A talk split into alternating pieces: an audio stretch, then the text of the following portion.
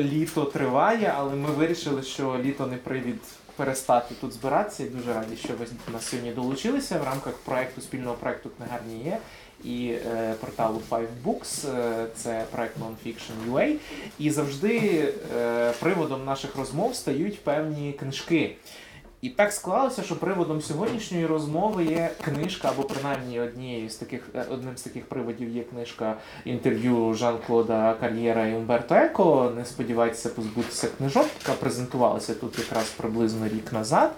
І склалося якимось дивним чином так, що цієї книжки зараз на даний момент в продажу в книгарні в Вінниці принаймні немає. Можливо, наклад закінчився, можливо, просто її розкупили.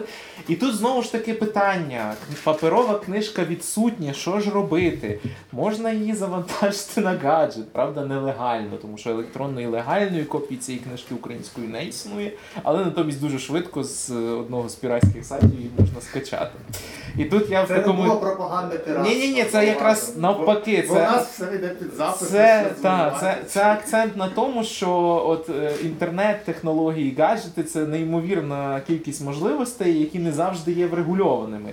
І як в цьому все, вседозволеному і всеможливому світі функціонує література, власне, в епоху гаджетів, ми спробуємо сьогодні поговорити із Сашком. І тут я йому Сашком. Е, На, власне, із Сашком, і з нашим запрошеним гостем, якого ми представили в нашому релізі як блогера, за що він на нас дуже В минулому. Да, в минулому блогера, автора одної з найцікавіших в історії незалежних вінницьких ЗМІ е, блогів про культуру Віталія Янкового, який зараз є художником, дизайнером і координатором громадської платформи Сходи в І кіно. перекладайте одразу на українську мову. Потім, потім. Да, це був мій невеличкий такий вступ, і тут, передам слово Сашко. Е, Наша сьогоднішня розмова триває на, на фоні такої не дуже доброї події сьогоднішньої, пов'язаної з загибелью Павла Тому, власне, ми трошечки торкнемося і зв'язку між літературою і ЗМІ, тому що на сьогоднішній день література як окремий жанр мистецтва, вона поступово стає теж жанром медійним, навіть те, що ми зараз сидимо, говоримо, все це потім перетвориться на подкаст, і ми зможемо, ті, хто не був сьогодні з нами в цій аудиторії, зможуть його послухати. Це теж свого роду якби е, трансформація розмови, трансформація зустрічі, трансформація досвіду книжки, якої тут, на жаль, немає, і про яку я трошечки розповім. Можна було принести свою книжку, напевно, якби я знав, що її тут немає. Е, власне, це не перший рік е, точиться дискусія про те, чи книжка в е, її класичному вигляді, так як ми бачимо тут ось на полицях, в паперовому вигляді під обкладинкою, чи книжка доживає свій якби, заключний етап, чи далі ми будемо читати щось електронне, нематеріальне, щось таке тоненьке і маленьке, як от лежить на столі біля Або Сашка. ще тонше. Або і ще таке тонше, всяке. да. Ну інколи не таке маленьке, інколи щось більше. Тобто, що книжка трансформується в електронний додаток, в якийсь медійний проект, в щось розважальне, а можливо вона залишиться тільки в вигляді сувенірів, тих самих, от, е, які вже є в книгарні, є розмальовок, про яких ми говорили минулого разу, вімельбухів, про які ми колись ще поговоримо, я думаю. Знищить цей щоденник. Так, і- знищ, знищити щоденник і подібні речі, коли видає, те, що видано на папері, воно фактично видається для того, щоб читач, споживач потім порвав, помалював і викинув, грубо кажучи. Е, Що робили зазвичай з радянськими газетами. Так? е, З одного, з одного боку, Таких з одного боку відбувається це, з іншого боку відбувається е, збереження книжок, тому що якщо ви подивитесь довкола, то книгарня є, яка колись була вдвічі менше, ніж це приміщення. Я пам'ятаю ще часи, коли тільки переїхали в це приміщення, воно було набагато менше. Тепер тут набагато більше книжок. Може бути, так. Ну, принаймні у цієї зали, де ми сидимо, точно не було на самому початку. Е, і власне це означає, що паперова книжка як така, як носій, вона нікуди не зникла. Книжки все одно видають, книжки все одно купують, їх багато, вони є різні, вони є різними за жанрами. І наша сьогоднішня розмова буде радше дискусією про те, про що власне дискутували і кар'єр, і Умберто Еко в книжці Не сподівайтеся позбутися книжок.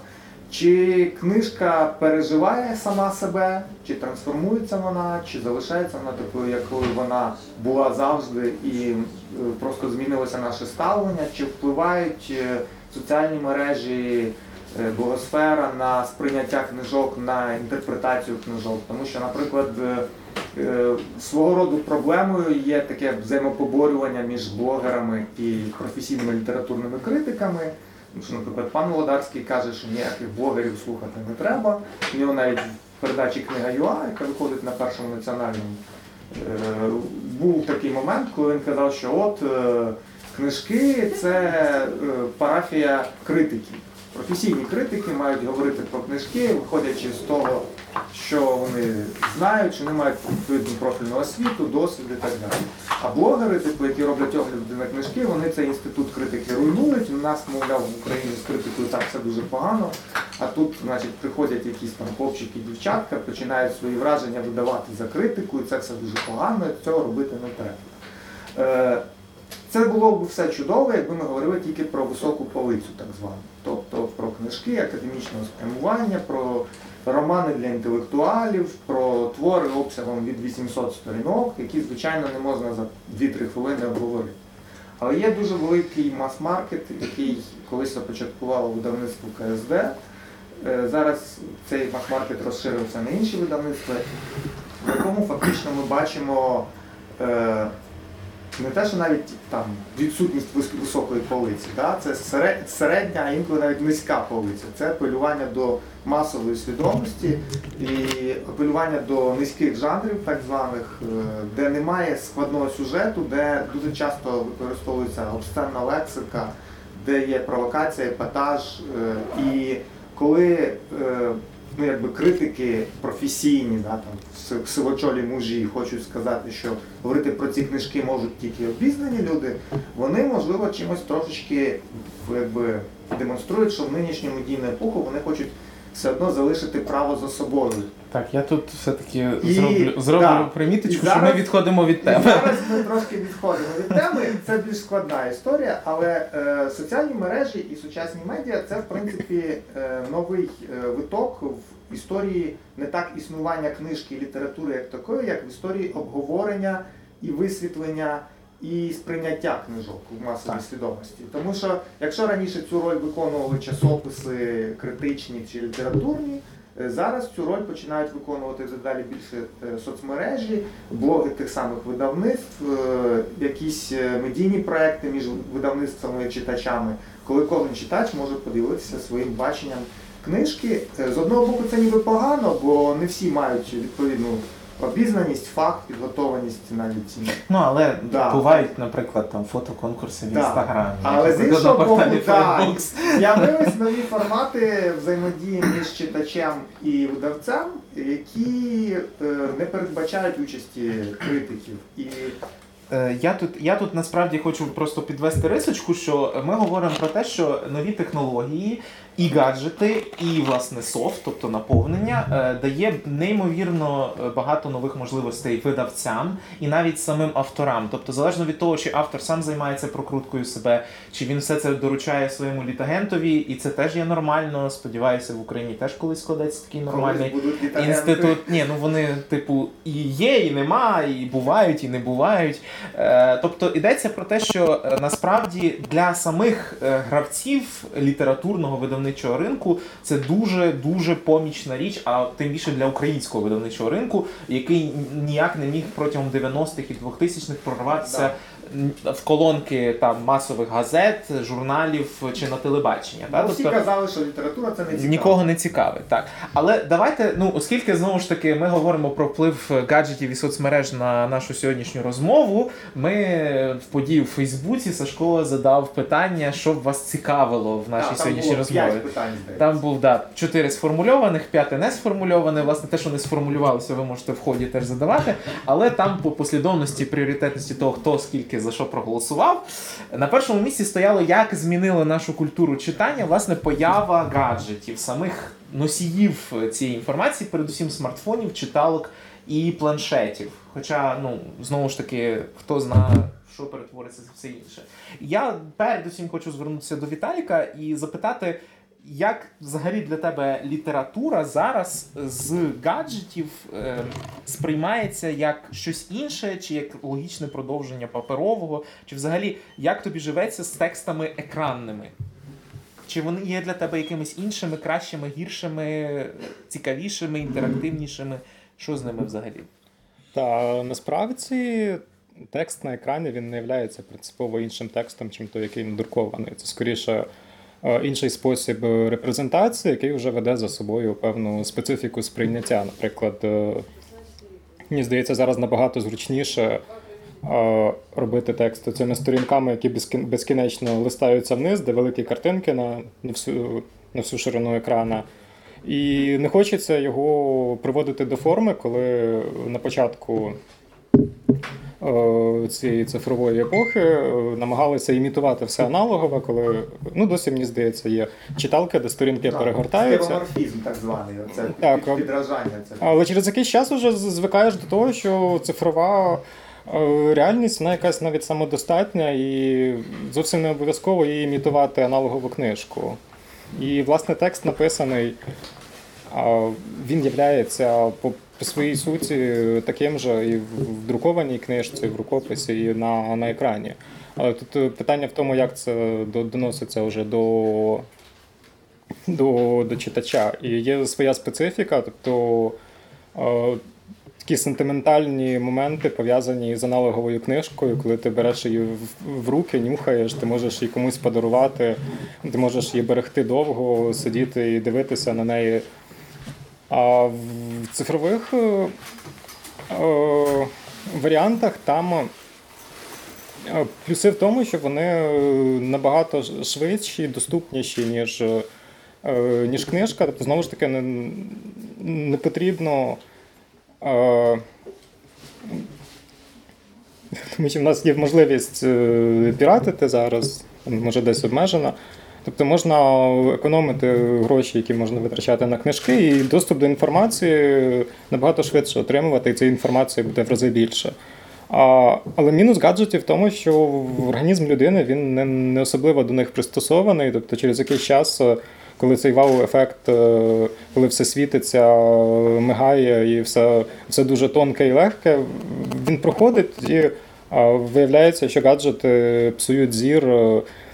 Знову ж таки, вони псують нерви, від них голова болить, і вони взагалі до людського організму не сильно. так. І потім випливають такі моменти, що е, зробити, наприклад, е, дуже класний лонгрід, як е, субсайт, то це насправді коштує майже, майже стільки ж, як підготувати книжку до друку. І я забув знайти. По-моєму, це на, на сайті типу Guardian був просто офігезний лонгрід. Вони книжку якогось популярного автора в Америці зробили повністю верстку, як, як субсайт з дуже класними інтерактивними ілюстраціями. І я все це листав, і я собі приблизно рахував, скільки часу люди витратили на те, щоб таку класну річ зробити. І при цьому воно в, цьому середовищі електронному воно абсолютно самодостатньо, воно якось з паперовою книжкою не конкурує. То мені здається, що якогось витіснення цифровим світом е, цього традиційного світу його насправді не, відбудеться ніколи, тому що є певний бар'єр, який пов'язаний банально із е, організмом людини, і людина в якийсь момент просто визначиться, що я не хочу от. Більше садити собі зір, і мені хочеться там просто піти на лавку і полистати цю книжку і відпочити, якось розвантажитись. І тут приходить окуліст і каже, читати книжки теж псує Так. зір, якщо багато, краще аудіокнижки.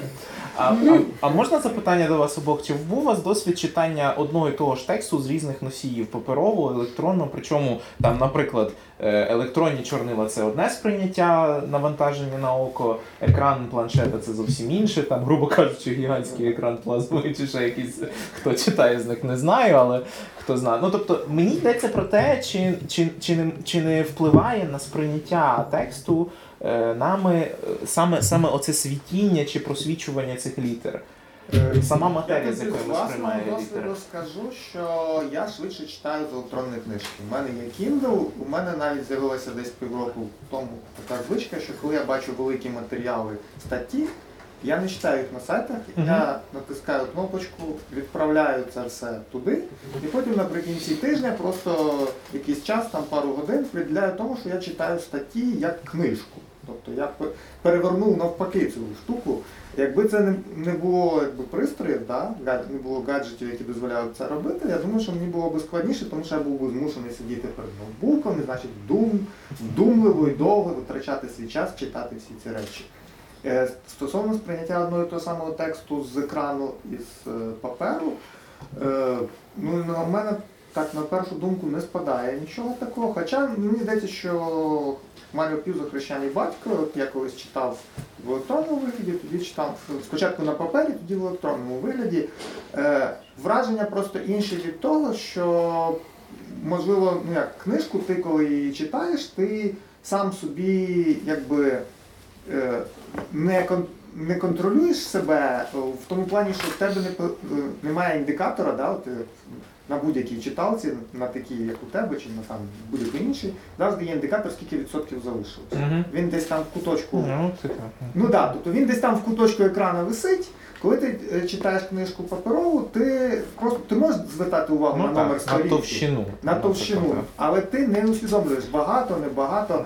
А оця от штука з індикатором, вона якби трошечки не я себе спіймав прямо на цьому, що вона трошечки на підсвідомість давить. Я потім Мгм. навіть виключив цей індикатор, тому Мгм. що ну, коли ти намагаєшся поринути в книжку, а тобі постійно нагадують, що от ти прочитав тільки 15%.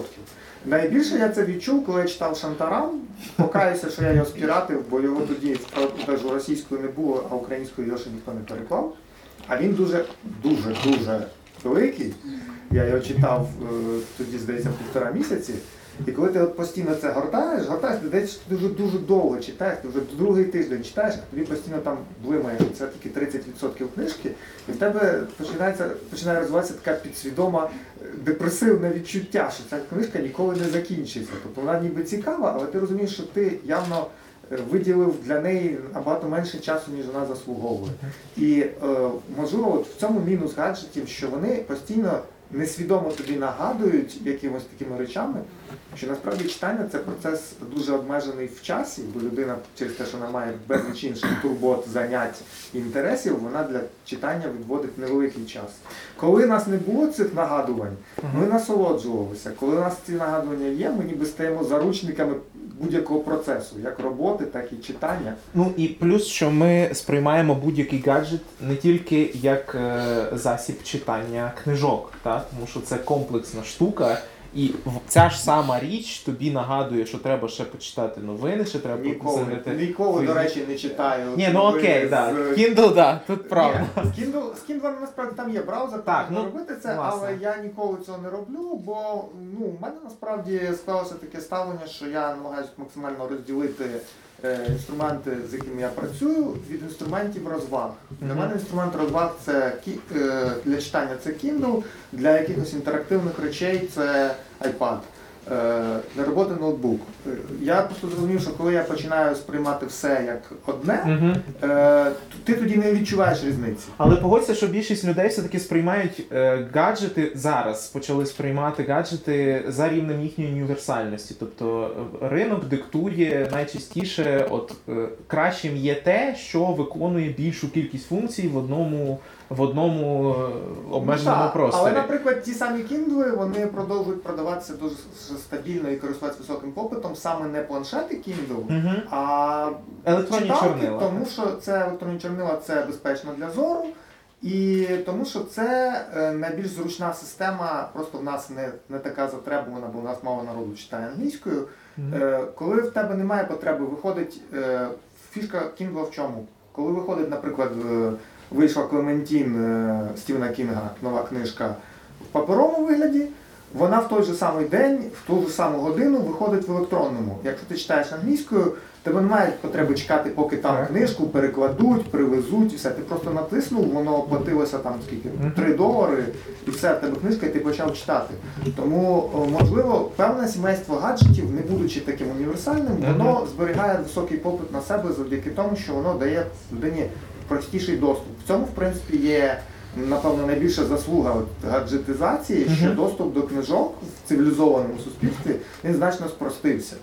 Бо якщо раніше людям доводилося, це в принципі так і з не тільки з книжками, з музикою, з фільмами. Е, Бо якщо нам раніше доводилося там вистояти чергу чи дочекатися, поки хтось придбає авторські права, перекладе, привезе, видасть і це все розтягувалось на півроку, то тепер, якщо ви читаєте однією з іноземних мов, у вас зникає цей бар'єр. І в принципі це дає можливість поширювати знання, поширювати культуру інших е, народів, інших суспільств. Інших ринків. та, інших ринків на е, людей, які знаходяться в інших країнах, на мій погляд, це позитивно. Е, Я насправді ну я теж є величезним фанатом е, прихильником читалок, якраз за те, що вони виконують пряму свою функцію читання електронних текстів, при цьому не навантажують зір і все інше.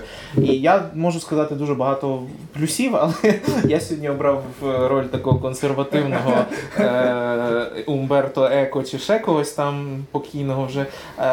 Власне, говорити про те, що все-таки ніколи гаджет, ну поки що, принаймні, звичайно, є імітація, знову ж таки, про яку говорив Віталік, що от давайте зімітуємо ефект звичайної книжки, але через електронні там, через 3D-принтер якийсь чи Да, ще да, щось, да, так? Але насправді, от я поясню, чого мені бракує і бракуватиме завжди. Е, Не тільки як читачеві, але й як досліднику, як людині, яка страшенно любить коперсатися в книжках. Е, власне, мені бракує, наприклад, от такої штуки. От я, я, наприклад, почав читати щось, потім я читаю далі, а потім я хопа, я згадав, що значить, оце якась річ, яка відсилає мене туди. Ясно, що є в гіпертекстовість, це було дуже кльово, але дуже мало існує гіпертекстової літератури. І я роблю що? Я роблю отак. І значить вставляю сюди пальчик, потім сюди, а потім я читаю далі. І ну, у мене насправді не так часто, але буває бувають в читалці є закладки. закладки, але закладки це дуже геморойно. Ну погодься, да? Тобто мені Можна простіше. виділяти в деяких. Е, мені простіше, розумієш, мені простіше, от процес читання. Що таке Ну, для мене ну, процес читання? Ні, ну я ілюструю, наприклад. Да? Тобто, я, я, якщо я захопився, я розумію, що тут дуже кльово, я можу отак от робити. В читалці жодній, навіть якщо це там розставлено куча закладинок, я не зможу так швидко і так, і так з задоволенням перескакувати між зв'язаними в моїй свідомості шматочками тексту. Так? Е, Я погоджуся з тобою в одній е, важливій частині, бо коли ти гортав, я звернув увагу і згадав. В читалці шрифт ти налаштовуєш, який хочеш. Так, так, В книжці Він ти бачиш шрифт той, який. Я чесно зізнаюся, що в мене є як мінімум дві-три книжки, які я купив просто тому, що я відкрив, мені сподобався який шрифт застосував продавець.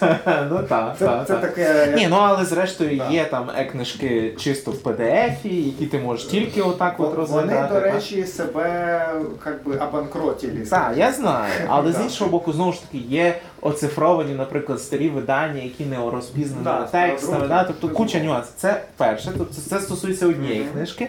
А друге, це стосується тепер уявіть собі, що я звідси зняв 10 книжок, розклав перед собою, і, І значить, вони у мене да, вони у мене отак, отак, отак, отак. І, грубо кажучи, уявимо величезну плазму, в якій є, значить, інтерактивний цей екран. І я, значить, там розклав ярлички цих самих книжок, і я ніби теж граюся з ними, і, значить, чів, чів, чів. Але це я все роблю отак. А тут я хапаюся за книжку, я її відкриваю, я її так, а потім туди, а потім сюди знову голову. Да? Тобто працює моя голова і руки, а не оці всі технології, що значить я маю взяти, його відкрити, знайти свою закладинку. Ну, ти Розумієш? говориш про тактильні відчуття. Це, в принципі, не тільки про тактильні, да? тобто про конструювання про певно конструювання. читацької Це, в принципі, стратегії. мені нагадує вічну дискусію між прихильниками традиційної кухні і молекулярної кухні. Да? Тобто, а що таке молекулярна ну, кухня? Тобто, хтось, хтось, хтось хоче їсти, е, грубо кажучи, борщ, як звичайний борщ, як ми звикли, виглядає, а хтось е, хоче, щоб борщ був заморожений рідким азотом, Ага. випарований вигляді. Да, тюбику. Да, ні, і вигляді морозива просто Ага, тобі ну приносять так, так. в бокалі з льоду той самий борщ, але він е, під.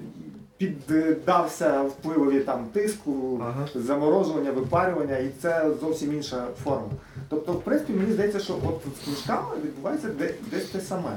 Хтось будує повний інтерактив. Да? Дитячі книжки на iPad це просто маючи знайомих, у яких є маленькі діти, я маю можливість за цим спостерігати.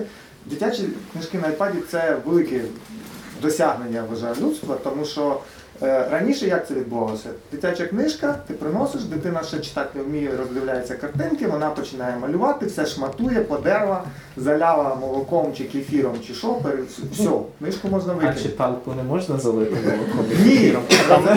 Там можна Е, цементуватися такі функції, там можна витирати. Якщо, ти, якщо ти береш iPad і даєш дитині момент, вона не їсть, вона, вона починає гратися і взаємодіяти з цими всіма тваринками, вони бекають, мукають, бігають і так далі. А тепер- чого вони не роблять. А тепер у мене питання до присутніх тут мам. Е, тих, які передусім мають діток там, до 5 До років. Значить, ваше ставлення до того, в якому віці варто і корисно давати дитині планшет з іграми, інтерактивними книжками, ще чимось там, малювалочками чи ще чимось. Е, В світлі того, що деякі батьки свідомо не те, що забороняють своїм дітям, а просто відмовляються від цього засобу там виховання соціалізації до певного моменту, коли вони можуть дитині пояснити дозування цього гаджета в їхньому житті. Є тут такі мами, люди Моя чи мама там. хлопчику 6 років абсолютно ніколи не забороняли. Мгм. Ми працювали з ноутбуком і з планшетом. І дивилися. Головний момент, що потрібно просто дозувати це все. Ну тобто, але це, це те але саме, коли- що- коли це, це почалось? Що вам заборонити зараз, вам не можна зараз користуватися мікрохвильовкою до певного моменту, а, там, припустимо, там. Там, тільки після сьомої вечора і то 15 хвилин. Ну це ж абсурд. Ну як можна заборонити людині, припустимо, вмиватися? Це ж Ні, я про те, що, наприклад, Це ми можемо використати мікрохвильовку там, наприклад, будь-який будь-яку пору доби, але ми не можемо включити мікрохвильовку на 12 годин. Ми можемо, можемо. Ні, можемо, звичайно. але- А дитина сама підкаже. Діти це Ні, я про те- який- який не можна Тоді окей, я про я про нижній віковий поріг, коли бо, бо Сашко зараз згадав про інтерактивні книжки, і власне це теж е, суть нашого питання. Е, Інтерактивна книжка твориться справді для різної вікової групи, в тому числі для дітей, які ще навіть говорити не, мо- не вміють. Там півтора року, два роки, так? Е, наскільки безпечним, небезпечним, загрозливим, незагрозливим є форма подачі чогось пов'язаного з літературою, наприклад, якоїсь Так. історії, на планшеті чи на чомусь іншому якомусь носії в віці, коли, коли дитина тільки ще формується і освоює електронні пристрої, передусім, тому що треба погодитися, що це все-таки електронний пристрій. Так? Е, в такому, такому форматі табули раси. Да? Тобто, як вона сприйме цей гаджет в той час, так цей гаджет потім проіснує в її житті найближчі роки. Так. А сейчас разве не делают уже специальные наушники для милого пуссожителя, чтобы он еще Музыку утробе матери слушал. Є. Так что У меня можно- ч- э, младший 4 года малый, и я заметил, вот, допустим, гаджет, он и интересуется этим, но для него это многофункциональное. Вот он, допустим, что-то там раз, он, э, а, допустим, та же книга с картинками, он ее более изучает. Мгм. Ну, вот, вот те же тактильные, Мгм. там все. Он намного больше времени, то есть у него нет ограничений, но намного он больше времени проводит с печатной продукцией. То есть это я тобто, заметил. тобто в нього є можливість порівняти, йому подобається, не подобається. Так, в принципі, це я можу сказати теж по знайомим, в яких є діти, що о, я тобі так скажу, що, наприклад, у мене у подруги теж хлопчик йому до три роки. Е, він будь-з чим взаємодіє по принципу, йому набридло, він перестав з цим взаємодіяти. Тобто теж, коли вони, в них просто тато розробник, мама дизайнер, і якби вони всі в цих. Е, Теж там, типу, батьки зразу казали, що от не можна, все. Ну, елементарне спостереження, дитина не буде взаємодіяти з, з цією річчю, якщо вона їй набридла. Тобто, грубо кажучи, якщо їй дали там погортати, погратися якоюсь грою, е, там для двох-трьохрічного малюка. Він щось пограв, погортався, там покрутився з цим планшетом буквально хвилин 15. Все потім йому набридає, бо це якби динаміч, має бути якась динаміка, він вже цю динаміку вивчив, він може повернутися до неї, а може не повернутися взагалі. Все він відклав і пішов, тому що там Лего і Лего, а потім Лего набридло, і він пішов там просто не знаю, вазонок посмикав, тому що ж вазонка якось цікаво тінька. Добре, ну е, але моє питання полягало в тому, що як, як в, цьо, в цій конфігурації існує література. І тут дуже добре сказали, що література у форматі книжки все-таки для дитини залишається літературою, на відміну Ну, від Е, е, знаєш, інтерактивної книжки, яка є Е, грою З того, що якби є, є якісь певні дослідження, да, там психологів, і не тільки психологів, е, те, що е, адекватне принаймні для підлітків, бо я читав дослідження про підлітків, е, література в вигляді книжки зазвичай не має ілюстрацій. Тому вона розвиває в першу чергу абстрактне мислення, уяву.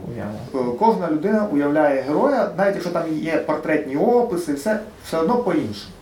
Е, Навіть часто ж буває так, що я принаймні себе згадую в дитинстві, що коли ти дивишся екранізацію, там, Мгм. мовно То кажучи, того, того ж Робінзона Крузо, ти уявляв в 11 років інакше, а в 13 ти дивишся фільм, а він там зовсім інакше виглядає. Думаєш, ну для чого в нього ця борода, там в книзі такої бороди не було.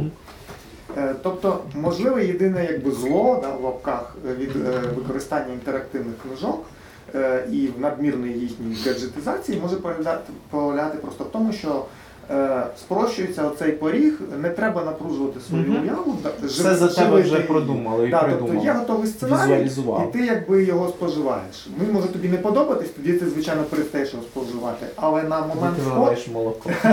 на момент входу в тебе просто немає от, е, якби, потреби придумати цей побут.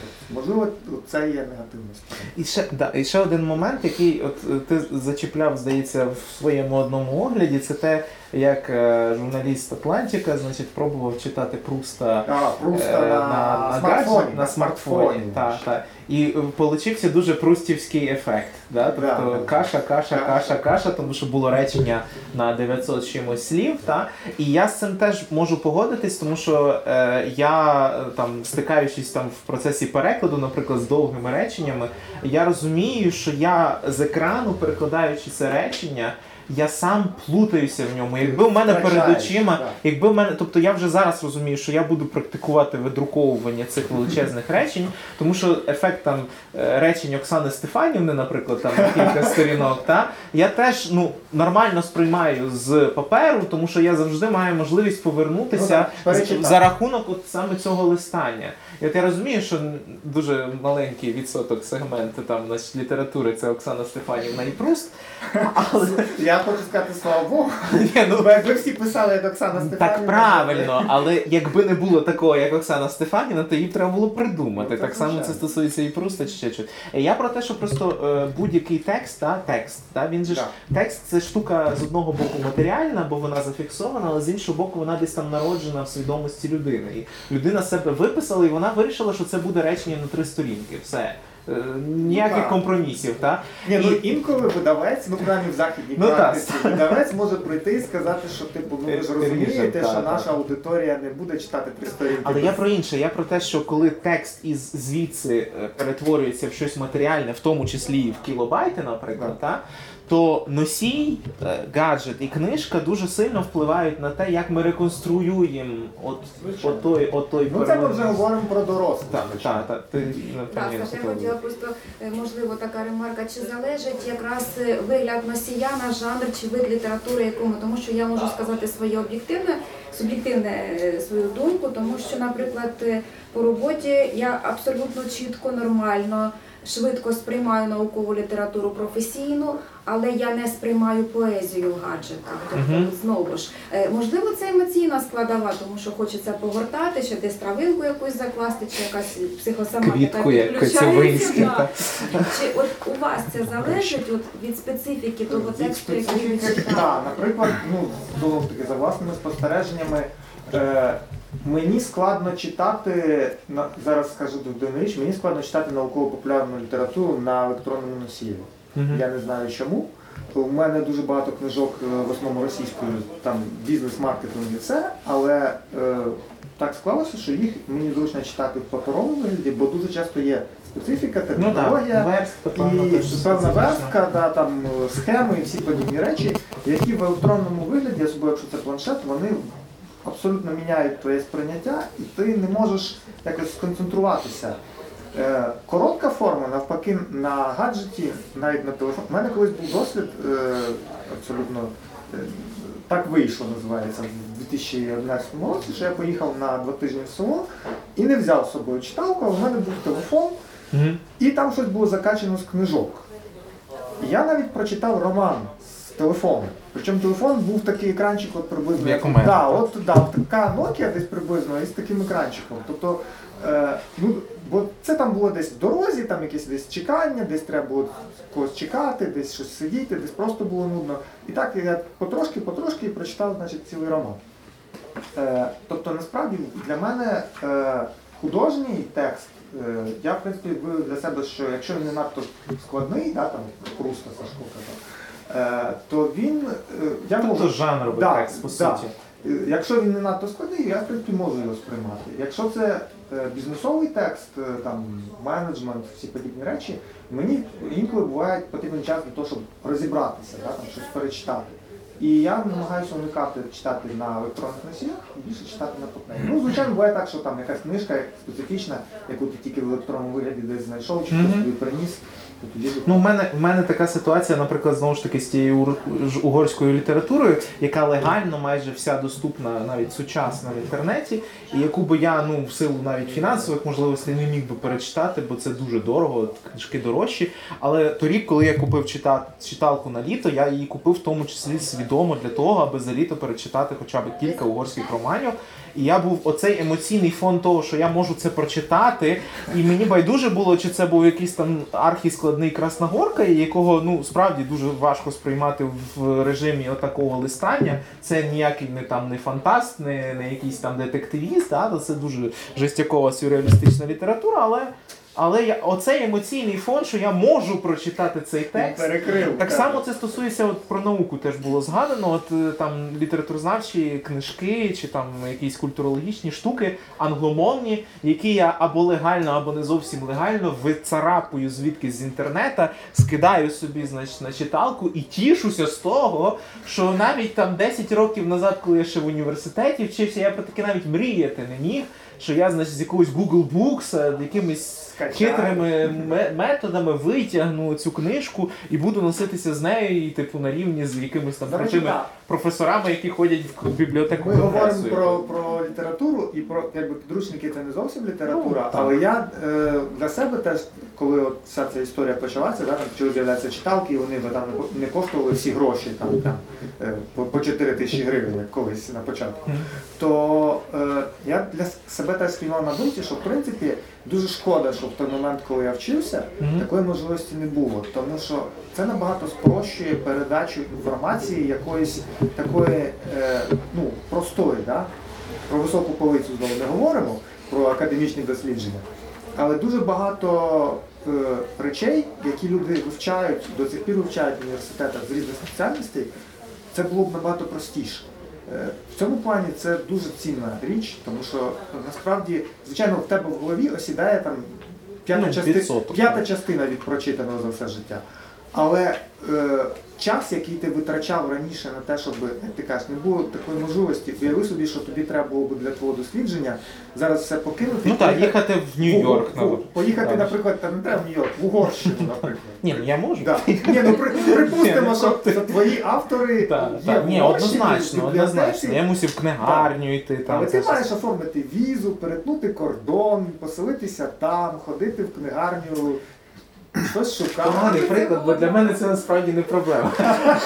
Ну, для тебе не проблема. Але для когось собі аспіранта, якому Е, але якщо говорити знову ж таки про негативні аспекти, то я теж погоджуся щодо поезії, тому що за і тут ми кинемо місточок по суті до наступного нашого моменту, власне, функціонування літератури в соцмережах. Тому що зараз більшість, ну не більшість, але переважна, переважна частина українського е, літературного такого сегменту поетичного е, використовує Фейсбук як первинний майданчик публікації текстів. І це простіше, це набагато корисніше, там зразу йде фідбек і все Там інше. зразу кажуть, ой, як добре, ой, як Так, так, але про це ми окремо ще скажемо. Я скажу про своє сприйняття. От я, я, я просто розумію, що, наприклад, от е, тексти тієї ж Каті Калитко, е, які з'являються традиційно зазвичай десь о 6 ранку, і я от прокидаюся. Я от прокидаюся. Я, я беру. Ні, я навіть в ліжку відкриваю Фейсбук, мені першим десь там видає от новий вірш Каті Калитко. Я розумію. Розумію, що моя свідомість ще з одного боку ввечері ще. Ну так, тобто моя свідомість з одного боку очищена від шлаку попереднього дня, але ще не налаштована на роботу з глибинними контекстами поезії. І я розумію, що я цей вірш з першого разу сприйняв ок. Але коли я це, цей ж самий вірш беру в збірці і перечитую його, і зіставляю з певним масивом текстів, і зовсім інакше це сприймаю. І я розумію, що е, Фейсбук і поезія у Фейсбуку це дуже класно, але поезія у Фейсбуку це от якісь фрагменти вражень. Е, да, Можливо, а потім окремо пере... як і Іздрик, власне. От він так. публікує, але Так. от Я не, я не можу читати його в. Фейсбуці. Він один єдиний автор, якого я постійно бачу в Фейсбуці, а я роблю так, я, про, Проскакую. я проскакую. Тому що ну, мені складно. В нього складна поезія, саме от, Та по- ні. В складна нього поезія по ритміці. та, Коли тобто, він читає цю ритміку наживо, або коли ти читаєш її в своїй голові в книжці, коли в тебе є час сісти і Вони не замінюють один Так. одного, але вони дуже добре Це- вживаються Це ці інша, дві речі. да, це інша історія. Коли я відкриваю там і вже там якісь лайки, коментарі, щось вже пішло, а тут якби ніби все просте, але воно складне, бо ти маєш пропустити його через свою голову. Але погодься, що з паперу краще пропускається. З паперу краще. Ну. Це залежить від автора. Ну там, е, там є ще момент того, що текст він або створює от навколо себе екосистему, або в книжці, чи в цифровому вигляді, або він цього не робить. І знову ж таки є е, дуже класні видавництва, як теж таке видавництво Могилянське дух і літера, але вони видаються абсолютно потворні книжки, які треба пересилювати себе, щоб цю книжку купити, і потім щоб її читати. Тому що вони досить потворні і Ну, вони зроблені економлять так, як на дизайнері, скажімо Вони, так. вони, вони економлять на папері, на верстці. Вони, Ну, так. вони на всьому Але при цьому в них дуже класний матеріал, але він якоїсь екосистеми економлять на читальної, редакторі. Читальної не створює. І якщо брати відомий ресурс коридор, який багато хто читає, то е, там якраз певна екосистема створюється. При тому, що один редактор київський колись говорив, що якби він добрався до цього сайту, то він би ніколи не дозволив ці простирадла публікувати отак- такого тексту. Але при цьому там якраз така аудиторія, яка спеціально заходить, щоб це простирадло почитати детально, причому подивитися, хто написав, бо скоріше вони за все знають цю людину, яка написала. Ну це так ліпцентр видає збірки. Вони ж періодично публікують онлайн збірки, так звані. На ліпцентрі є рубрика, куди ти можеш прислати збірку, якщо ти навіть незнаний автор, і там е, журі з трьох чи з чотирьох людей оцінює, якщо там все добре, то публікує. Публікує. Да. І якби це теж ти відкриваєш, в тебе така простирадило таке там 20 прокруток, бо це там 20 віршів. І ну а люди читають, бо там видно кількість переглядів. Мгм. Тобто, в принципі, це теж залежить і від манери письма, і від е, партиципації, да, цього сприйняття. Бо є такі тексти, які сприйняти отак от просто відкрив, сприйняв і все. Жодана такі тексти виходить. Відкрив, сприйняв і все. Ну, бо вона Да. така за своєю Да. суттю. А от е, Плакатна. того самого Словинського я не можу сприйняти. Ні, так. ніяк. Калитко інколи я можу сприйняти. Ні, ну я ж про що й кажу, Да. що це дуже класна можливість донести цей текст до великої аудиторії, але цей текст не реалізується до кінця і не інтегрується. Ну, це ми говоримо якесь е, сприйняття, якби, не- про, про, про, про покоління поетів, які е, вийшли з, традиці... З ЖЖ. з традиційного писання і перенесли це в якби, репрезентацію в соціальні мережі. Але, Ну, треба згадати про людей, які вийшли з соціальних Е, да, да, ще, ще один момент. От е, Віталік сказав про дуже класну штуку, так звану екосистему. І насправді, от з- це вже суто розмова про соцмережі. Е, Великим плюсом більшість авторів відзначають оцю цей миттєвий фідбек. Тобто кількість лайків чи сердечок, відповідно, Коментарі. і коментарі, і поширення. Так? Але водночас, ну я сам розумію, що для мене іноді вірш, коли він от як е, окремішність, просто вірш. Так. І вірш разом з коментарями і циферками і всім іншим це дві справді різні екосистеми, і в системі, де є лайки, е, коментарі і поширення, мені некомфортно сприймати цей текст. Тобто мені, мені не хочеться бачити ані е, схвальні, ані е, Ну, тому негативні відгуки. Тому що мені хочеться, щоб про це колись хтось написав якусь статтю, тоді я це прочитаю.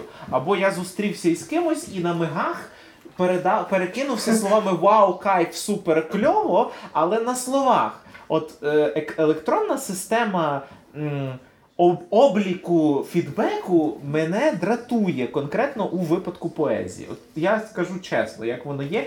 І це стосується передусім от схвальних відгуків. Да? Тобто, от дифірамбів, вау, нема слів. е, Що т- от, от це неможливість вбгати, або навпаки, розписування довгого коментаря. Що тут Про те, добре? що тут добре, але це ну знову ж таки, от ти говорив про те, що значить блогери чи там якісь профани в літературі. е, Це теж добре, але в випадку реакції на вірш, от для мене це заважає. Я Страшенно Це заважає. предмет маніпулювання, бо це вже певна Да, це розтаскування цього тексту в не в абсолютно неадекватні контексти. Я тобі до твого ще хочу додати е, такий формат, який в Фейсбуці, на щастя, не спостерігається, а в ВКонтакті він спостерігається, як то кажуть, сплош і рядом. Е, жанр ВКонтакті поезії, цей да, названий жанр, так. він породив таку погану річ, як звичку авторів прикріпляти ілюстра... Картинки. ілюстрацію. Ні, ну це, до речі, роблять не тільки погані. Ні. Це ж пішло, пішло Майже із самих перших блогів, де Да. І, Там і це публікували вже обов'язково жесті треба картинку. було. І це призводить до того, що, наприклад, я е, вірші перехрест можу читати в Фейсбуці, бо там картинки немає. Ага, Бо в неї є хороші вірші. так. Але коли, да, а коли в мене зустрічає одразу якась ванільна там чорно-біла чи ще якась штука, ні, кави там нарешті немає, але там якісь вічні плечі, Ага. руки, ноги і так далі. Це, це повністю руйнує моє сприйняття вірша, тому що перше, що я бачу, це картинка. Але завдяки Картинку я не картинці, хочу. але завдяки картинці і котикам більше лайків, більше Ну, шеї. звичайно. Є, наприклад, е, він виступав минулого року на артнозісі е, Ніколасон, Олександр, якось там його звати. Ну, я не пам'ятаю. Артносіс, підкажіть, хто у вас торік виступав? Підкажіть, як Ніколасона звати. Ладно, не важно. Так. Одним словом, е, в нього він штампує вірші так, як Макдональдс штампує замовлення. Картоплю фрі. Картоплю фрі. І в нього там якби своя субкультура, яка побудована в принципі на зв'язку ілюстрації з текстом. Угу. Це може На е, шайребельності, Так.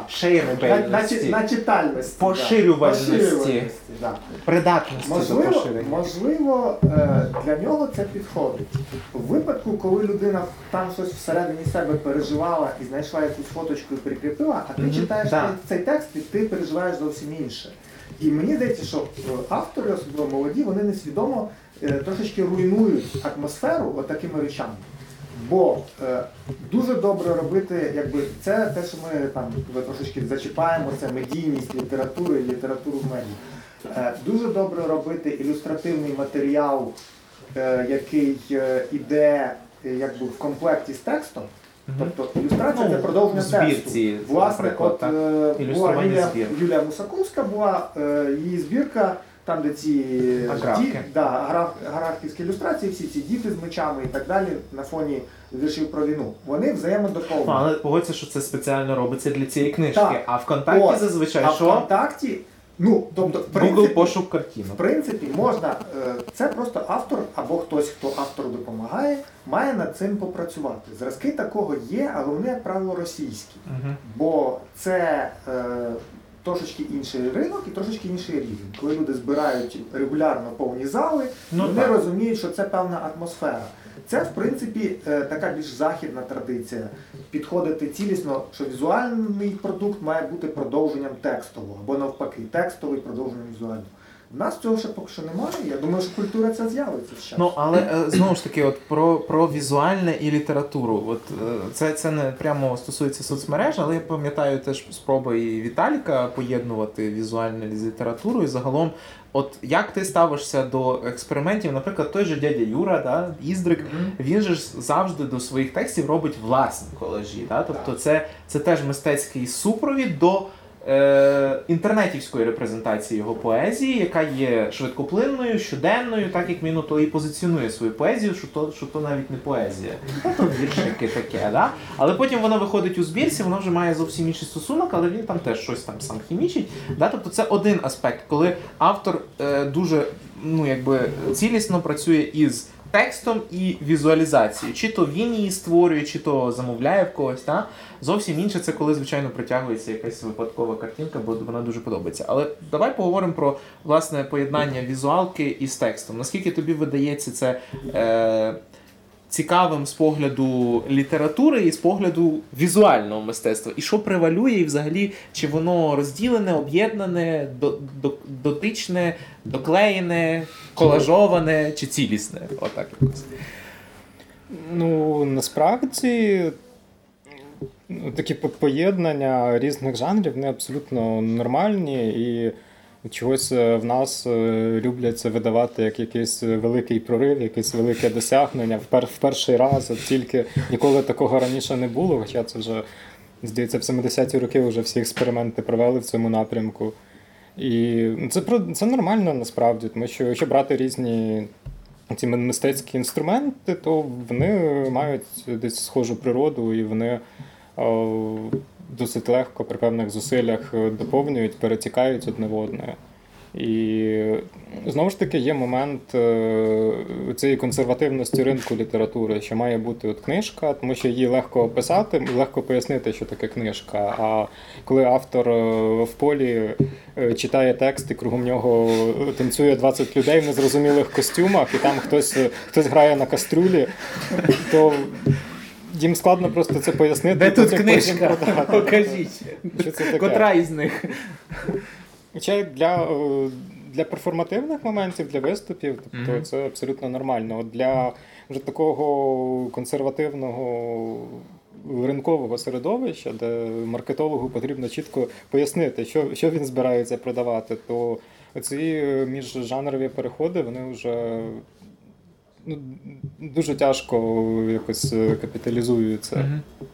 Ну, до речі, от ти говориш, і я згадую от авторів, е, які були і художниками, і поетами, чи там е, чи прозаїками, от, наприклад, наш Шевченко, та? Да. який, в принципі, е, в нього є мотиви, там, які перегукуються, там та же Катерина є поема, є картина. Е, і є, наприклад, Шульц, та, Бруно Шульц, який, типу, е, має в своїй голові передусім образ і текст, але також створює там книгу образів, там, скажімо, чи, чи, чи, чи, чи поклоніння. Е, і, і, і я тепер згадую, не хочу називати це ім'я, але я мушу цей приклад навести, знову ж таки, який стосується соцмереж. Тому що довший час я справді дуже скептично ставився до контактів київської, ну вибачте. Я, я хочу трохи перебити. Да, да. Потім е, мені потрібно знати відповідь на питання, до якої полиції відноситься Фейсбук. Окей. Це десь між нижньою і середньою? Чи, Окей, окей? Фіксую. Ні, ні, я, я зараз скажу, що, що, що я думаю про Фейсбук і літературу. Але власне про контакт київську, бо е, я розумію, що це трошки таке образливе, що типу, от є. Е, Фейсбук, а є контактік. Да? Е, Я, я не сегрегую, бо насправді в інших країнах Фейсбук не виконує таку роль, яку він виконує в Україні. Таке середовище, де дуже добре почувають себе Це інтелектуали. дуже опіньонери. добре, що він у нас хоча б щось. Ні, ну він да. Бо насправді я там дивлюся на якийсь там італійський Фейсбук, то він там просто припаршивий, там стільки же котиків і стільки же Я хрінотєнів, тобі скажу, що в, е, в плані е, Америки Фейсбук це однокласники. Ну, от, от, от, от, от. от. Бо молодь це Snapchat, е, це Vine, Так. а Фейсбук це однокласник. От, ну але ми зараз про контактів, тому Так. що власне українська мережева поезія, вона так чи інакше саме мережева, ту, яку ми називаємо мережевою, яка виростає із фан-клубу певного автора, про якого ніхто ніколи нічого не знав. Потім він створив свою сторіночку, почали лайкати спочатку друзі, потім воно вірусно розповсюдилось. Потім він це потрошечку ставить на якусь хоча б умовну монетизацію, хоча б там платні виступи чи ще щось. Або принаймні йому там фанатки оплачують дорогу, чи ще якісь. Я не знаю, що вони там роблять йому, да? А потім з цього виходять книжки, бо вже видавці бачать, що тут уже така фан-база, що гріх не, не видати Ну, книжку. Та? Ну, такі вже приклади в нас масами Є. є. Да, ну не масами, десятками. І власне контактіківська поезія, вона ніколи не претендує бути е, визнаною якимись там Нобелями, Шевченківськими чи навіть ще умовним володарським. ніколи не, не, Да. да, ніколи не претендує. Це правда. Тобто, але вона також претендує називатися там е, поезією, якою вона є от зараз, Актуальною актуальною, затребуваною. Супер. І я довший час думав, що це зло, погано і все інше. І я, в принципі, дотепер, ну як людина прискіплива, я, я оминаю цей сегмент літератури, хоча я про неї знаю, там стежу за іменами, за фанбазою і так Як далі. Ти бачиш, одразу закриваєш. Але потім до мене доходять уже такі е, якби рецидиви цього феномену, порівняно з якими розкручені вже контактівські автори для мене здаються взагалі майже майстрами пера. Ну я знову ж таки не буду називати цього автора, але він теж умовно мережевий. Він колись напросився сюди в книгарню на презентацію, при тому, що його книжка тут не продавалася. Але я якось подумав: ну окей, треба щось для аудиторії, яка цікавиться вконтактівськими Зараз- досить банальними ванільковими віршами про любов, Зараз морков. буде сповідь. Е, да. да, тобто, як я міг таке впустити сюди? Бо насправді проблема полягала навіть не в банальності теми, чи в якійсь, якійсь е, простій незграбності його техніки. Там взагалі жодної техніки не було, тому що там. Там рядки кульгали, там граматичних форм не було нормальних жодних. Тобто там, ну от сиділи в аудиторії там семеро, восьмеро людей, кілька з них поети, і вони на мене дивилися і казали: ти що? Тобто, як, як, як ти до такого дійшов, що ти впустив людину, яка не може, яка думає, що вона вміє писати вірші, але це геть не вірші, тобто це склеєне докупи з якогось сир'я, і водночас. В нього шикарні були ілюстрації, шикарна така тонесенька книжечка. Тобто ти тримав цю книжку, так було тобі приємно Його знайомий дизайнер, значить. Подруга, подруга А, намалювала. І я, я до чого я веду? Я до того веду, що власне тексти, які публікуються у соцмережах і потім розтиражовуються, в тому числі за рахунок оцих картинок, е, дуже різко і дуже швидко ну, якби профанують взагалі е, хист, талант, оригінальність писати щось і висловлювати якось в Я тобі Поезії. скажу, що є проблема така не тільки з поезією, це проблема ну, з, та, так. Це З, про- з різними жанрами. Не хочу нікого образити, але це проблема мавпи, які кидали друкарську машинку. Тільки зараз друкарська машинка це ноутбук і вихід в інтернет. Відповідним чином з'явилися журналісти, фотографи, е, поети, письм... прозаїки, там, не знаю, автори фейлетонів. Які, які не просто не пройшли школи жодної, В них немає які- бази. Ніякої. які навіть не хочуть її А проходити. на що?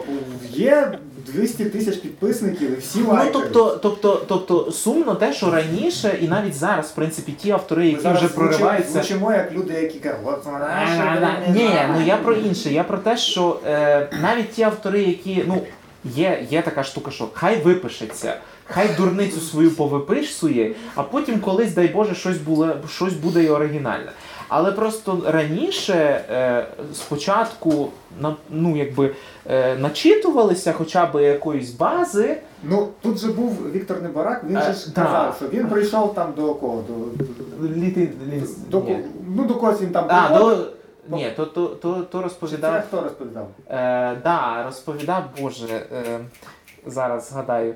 Це з інтерв'ю, як е, хтось із письменників, здається, Жа- Жадан. Ні, Андрухович, я не пам'ятаю. Хтось підійшов до, до Павличка. До Павли. А Так. це не Іздрик був? Іздрик, Іздрик, Іздрик. Так, це Вони цю Іздрик. історію тут розказували. так, що, так.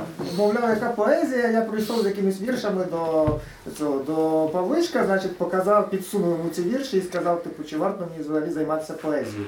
Е, Мені здається, що проблема цих контактикових авторів, про яких ти кажеш, ну не всі, звичайно. Є певний відсоток людей, які не обтяжують себе тим, щоб, умовно кажучи, причепитися до того самого Жадана чи Ну Іздрика, на якійсь тусовці, да? і, і там десь користуючись тим моментом, поки він замовляє собі пиво, Мгм. підсунути йому свій смартфон і запитати, що ви думаєте про це про оте. Розпишіться на моєму Тому що проблема ж не в тому, щоб почати писати як Жадан, чи там як Іздрик, чи там як ще хтось. Проблема в тому, що люд, ну, поe- як для мене, наприклад, поезія це взагалі така штука, е, вона найбільш несерйозний і серйозний жанр одночасно. Мгм. Тому що для того, щоб написати прозову книжку, треба багато часу. Щоб написати поезію, інколи достатньо трьох хвилин. Ну так, так, так. Але за ці три хвилини можна написати кров, любов, жаба, лаба і в полі трактор дир-дир-дир. А можна написати річ, яку будуть потім цитувати Ну, через так. десятиліття і Так, включать в антологію. Так. Бо ніхто не каже, що там е, Василь Симоненко писав свої прям місяцями сидів і писав. Щось він писав місяцями, щось писав досить швидко. Е, От немає, е, можливо, це брак освіти, можливо, це брак того, що люди не, ну, не читаючи, да, не готуючись до, до того, щоб стати письменником. Бо мені здається, що щоб стати фаховим письменником, це так, як с- саме як стати фаховим лікарем, вчителем. Потрібна якась база, То- да? то чи- працювати над собою. То чи не говоримо ми про те, що саме соцмережі Породили, типу, от, от, е, е, Ну, так, вирождення. е, можливість, можливість спочатку ви, вилити всю, всю- свою графоманію не на папері, да, а в інтернет. Е, не, ну, якби не ставить бар'єру, що спочатку ти е, ну, дорвися, спробуй, там, послухай кілька порад. Причому порад не сусідки, яка теж там Ага. щось дописує, е, чи якоїсь там е, бабусі, яка теж там, значить, пише і грає на гітарі, і щось Ну там. це зворотній бік демократії. е, Розумієш, це механізм, якого не можна уникнути, на мою думку. Бо в принципі це те саме, що сказати там вибори. Вибори це такий недосконалий інструмент. Е, От у 2010 році через недосконалість цього інструмента всім сумнозвісна людина на, на три роки очолила країну і побачите, до чого довела. Якби всім не давали право голосу, от не було б цього. Але хто визначатиме критерії, за яким хтось не має Ну права? от бачиш, хто це ви... робити. я не про право, право мають всі. Я погоджуюсь. І в принципі, ну ми прив'язані до ринку. Так. Ринок зараз орієнтується більшою Ну, я- вірою на о, лайки, я, шери, я згадав сердечка. одну річ. Так? Якби не було соцмереж, один автор, який тут теж проводив презентацію, вже здається, двічі, ми ніколи б не дізналися, що він просто сплагіатив величезні шматки і опублікував їх, видав їх за свої. Ти розумієш? Угу. Ми не Ну це прозаїк. Ні, це, це. Ну, а, ну так, да, він прозаїк же. Так, так, так. Включается ли хоть детектив? Так, І- так, вже другий Так, натяк. Так. да, да, да. І це. І якби цього не було, якби не було соцмереж, можливо, що це з часом би звичайно зринуло. Але це не було б так миттєво, що типу, подивіться, людина, яку дехто навіть ризикнув з рецензентів, навіть знаних рецензентів, назвати, що це сподівання прям молодої української прози, а вона насправді просто він, точніше. Він так. Просто отак от Ctrl-C, Ctrl-V. Да? Ну, ще переклад. Ну, переклад. Да. Тобто, І адаптація. з одного боку є зло, те про те, як ти кажеш, з іншого боку, ми розуміємо, що це зло необхідне, тому що натомість є інше, яке не дозволяє поширитися і популяризуватися злу більшому набагато. Тому що, Ну. як на мене, набагато гірше, коли б ці всі графомани Угу. брали десь якісь гроші, видавали б це все. Да, це ж Це яка все- економія, правда? це все надходило в книгарні, заповнювало полиці. Так, я з тобою погоджуюсь. Але я про інше. Я про те, що ну от зараз спостерігаючи за тим, що, е, наприклад, молодіжна аудиторія, яка літературу передусім споживає через, соцмережі, та, е, вона, вона не, не отримує того фільтру не цензури, саме фільтру. Е, Того, що далі буде якось змінювати наше життя. Навряд чи та поезія, яка там, ну, грубо так. кажучи, навіть там, 80% Штибу, штибу Віри Полоскової, да, е, навряд чи вона змінить якось уявлення про нас е, через 10 років чи там через 20 років. Чи навряд чи- змінила в першу чергу уявлення сама про себе, тому що вона Ну. писала досить такі скептичні мізантропічні вірші, Да, а а потім- потім, вийшла заміж, народила дитину і Позитивчик. так? Але це типу, але це, це такий ширвжиток, який, е, який витісняє все інше варте, варто уваги. От я про це. Тобто е, соцмережі, на жаль, е, створюють настільки хаотичне уявлення про літературу і настільки ем, не, не фахово розставляє акценти, що є цікавим з погляду навіть саморозвитку, грубо кажучи. Да? Тобто є там ці всі списки Мастріду, але в основному. ніхто не читає. Ні, ну але в основному це все, е, якби умовно кажучи, е, література західна, е, яка впливала на певні покоління на заході, там в Америці, там в 60-х, 70-х, 80-х, 90-х, але вона свою роль виконала, а зараз ми її приміряємо на себе, що от ми такі, от ми споживаємо. А натомість наш ґрунт, тобто наш літературний контекст, не продукує нічого такого, щоби е, змінило уявлення, в тому числі молодих людей, про те, в якому Е, світі Мені живемо. здається, що тут є проблема, яку зараз трошечки почали копати, наприклад, видавництво основи, да, випускаючи ту саму Соломію. Павличку, клас, пе- пе- перевидаючи якісь В кла- хіпстерському в хіпстерському. Да. Насправді, ну є проблема, е, да, якби можна казати, що це не треба робити, що хай привчаються там до якихось зразків, але е, речі е, є такими, якими вони є. Е, 50% аудиторії, яка читає книжки, це називаємо їх хіпстерами, да? хоча вони ними Ну, але це ще треба порахувати Так, і зрозуміти, так от. чи, чи є ще взагалі хіпстери, чи ті хіпстери це хіпстери. Продати, продати їм ідею долучення до літератури можна тільки перепакувавши Так. цю літературу Так. в прийнятну для Так, них форму. це я погоджуюсь. Але ми беремо якісну літературу і Якісну. перепаковуємо. Да. А в соцмережах Абсолютно. якісної літератури. А якщо це перепакування буде, почне бути масово, е, насправді, от коли видали, я ніколи б в житті не подумав, що народ буде на повному серйозі два місяці, місяць до арсеналу, місяць після обговорювати кримінальний кодекс. Кримінальний кодекс обговорювали юристки, філологині, дизайнерки, домогосподарки. Всі обговорювали кримінальний кодекс, тому що це книжку, яку просто перепакували по-іншому. Можливо, з точки зору західного е, споживача нічого не відбулося. Ну так. Бо такі видання, таких видань повно. Повно так. Але е, там, включаючи Конституцію Сполучених Штатів, здається, колись перевидавали в якомусь фізичному форматі. Зомбі. А, да. але, але в Україні це ніхто не робив.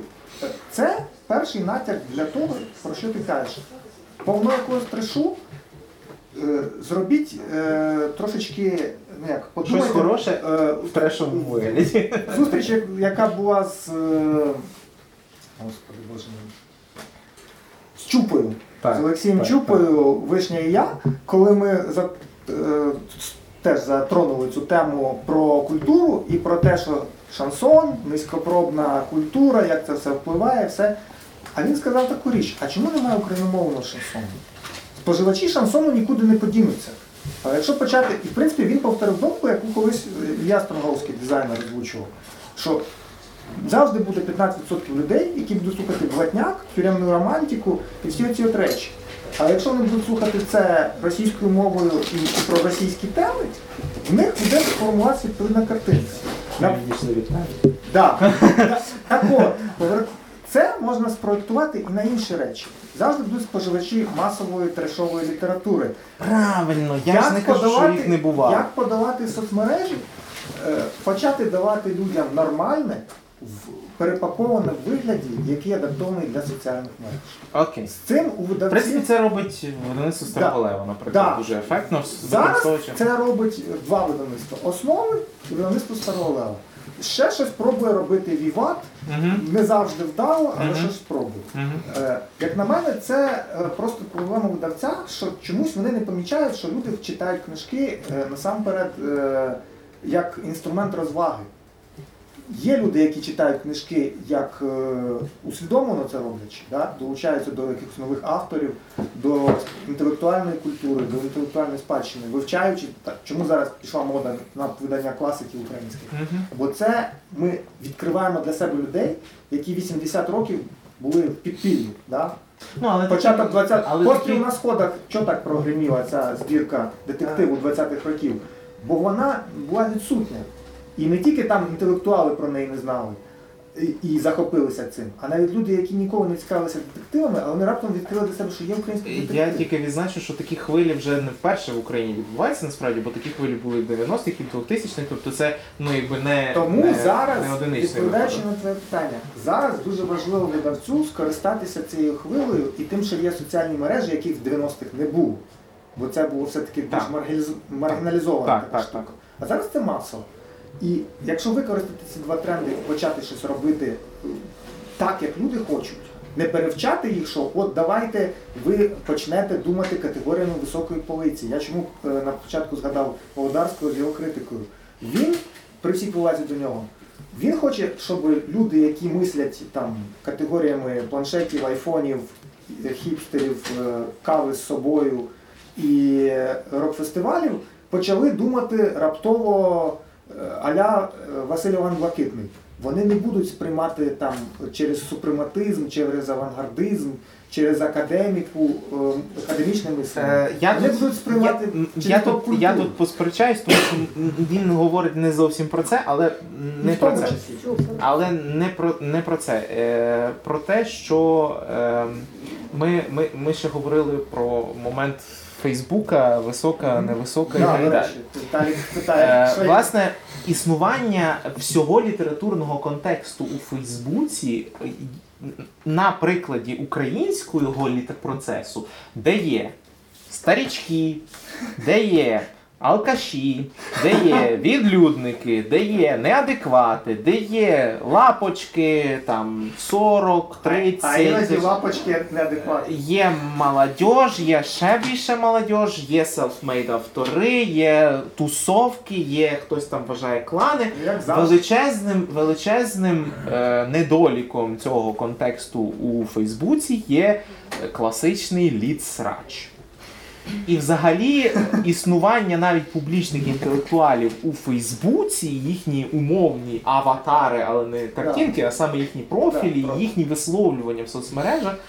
е, Це те, що, як на мене, руйнує навіть адекватні літературні явища дуже часто. Тому ти, що- ти натякаєш на ірванця?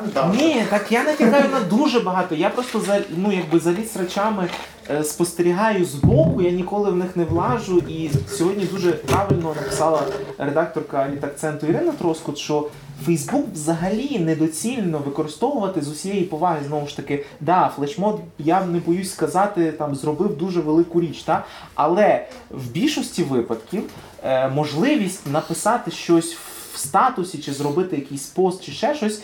е, Він е, виштовхує наше мислення, наші висловлювання в абсолютно незахищений і абсолютно неструктурований простір, в якому завжди з'явиться якийсь друг, який тебе облає, якийсь бот, який на тебе не Це їде. життя. Ні, ні, це життя. Але я, я про інше. Я про те, що раніше до е, епохи існування соцмереж і літера... існування літератури в соцмережах. е, Так звані срачі це були, ну, може безкінечні, Ну, може тобто якісь воно більш герметично якось Ну, було. вони друг другу морду в літературних Так. Е, Ні, не в салонах. В літературних газетах, журналах, Ні, ну, ну були спочатку клуби, там вони Пишучи, ходили і слухай, щось туди пишучи, пишучи зазвичай певні середнього або більшого розміру тексти, тобто вони структурували свої претензії до когось чи до чогось, зробленого кимось, у вигляді тексту. Натомість зараз, е, якби, і то було сам дурак, да? Вони і це сам дурак. один одного Але ні, ні, миттєво. але розумієш, там це було якось пропрацьовано. Людина виписувала з себе якусь критику чи Ну, Там навіть був ред- закид. розумієш, там був редактор. І там був редактор, можна було так. срач просто принести в редактор. Вот. А, а зараз, ну і власне, е, ну. Е, От ти навів приклад ірванця, да? Е, ну це просто свіжий да, Це приклад. свіжий приклад. Але ну от та кількість людей, які от просто з першого ж моменту, от прочитавши якийсь, здавалося би, не зовсім коректний е, віршик Ірванця, по- почекай, почекай. Кинулися в коментарі писати, якби вже відкритими там матюками, всім іншим свою думку. Е, Вони доводять те, що і Ірванець тут не правий, бо зробив дурницю, бо написав з дуру якийсь неадекватний вірш. треба писати тверезим. Ні, почекай, але це саме стосується його коментаторів, так?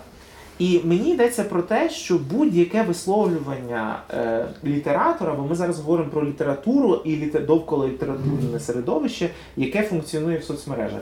Будь-яке висловлювання літератора в соцмережі, е, звичайно, літератори висловлюються неадекватно. Таких є дуже багато. Є ті, які просто на регулярній основі. Колись були там приколи з Богданом Рубчаком. Це взагалі були епічні, просто там на, на 500 і на 1000 коментарів просто гілки.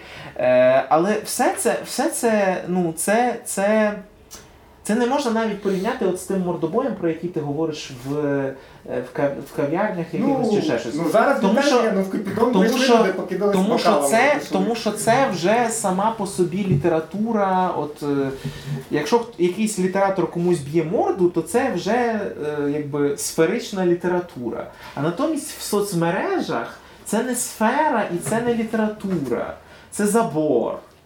Ну, е, розумієш, е, забор е, просто змінилась функція. Тобто раніше цим забором був літературний журнал. Хвильовий міг написати там про когось, а хтось Але блін, ми ці його тексти і його опонентів зараз розглядаємо як частину У них- величезної у них дискусії. було виховання. У нинішніх А зараз виховані суцільні літератори. Ні, насправді е, розумієш, е, тут є трошечки е, річ, яку я скажу, яка не має дотичність до літератури, але є дотичність до суспільства, в тому числі до людей, які читають. Е, в захід, якщо відкрити англомовний Фейсбук, там теж буває різне. Ну так. Але там напряму от образ, погроз Ну, і всі ці речі люди уникають. Знаєш от. чому? Тому що я завтра тебе зустріну на вулиці, я І можу подам тобі- на тебе в суд. я, ну, по-перше, я подам тут на тебе в суд на основі посту в Фейсбуці. Це раз. Так. По-друге, я можу зустріти тебе в публічному місті і затопити тобі в пику, чого е, в Україні ніхто не практикує. На щастя, з одного боку, а з іншого боку, на жаль, бо тоді б люди думали. І ті, Ну, що пишуть, і ті, так. що коментують. Бо коли люди знають, що вони є публічними особами, і завтра за це Так. висловлювання е, хтось закине тебе тортом на презентації, Угу. вони думають. Так само, як ті, хто коментують. Вони думають, тому що завтра фан, там, фанати тебе перестрінуть і навішають тобі неприятних вещей на ліцо. Тому е, це проблема насамперед не Фейсбуку як відкритої платформи. Це проблема культури спілкування. Але як на мене, саме Фейсбук оприявнив цю не, не, невідповідність культури. Е, ну це так як і з цим е, злополучним з одного боку, а з іншого боку дуже вчасним флешмобом.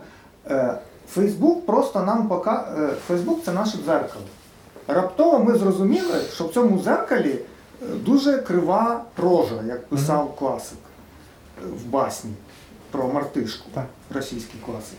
І ми намагаємося всяко зробити вигляд, що це рожа не наша, мартишка не ми, і дзеркало потрібно повернути в чийсь інший бік. Е, Мужність обговорень, будь-яких, в тому числі літературних, почнеться не тоді, коли літератор буде вибачатися за свою лажу під тиском того, що 200 людей написали, ну, який він мудак, що вони ніколи не купуть його книжки.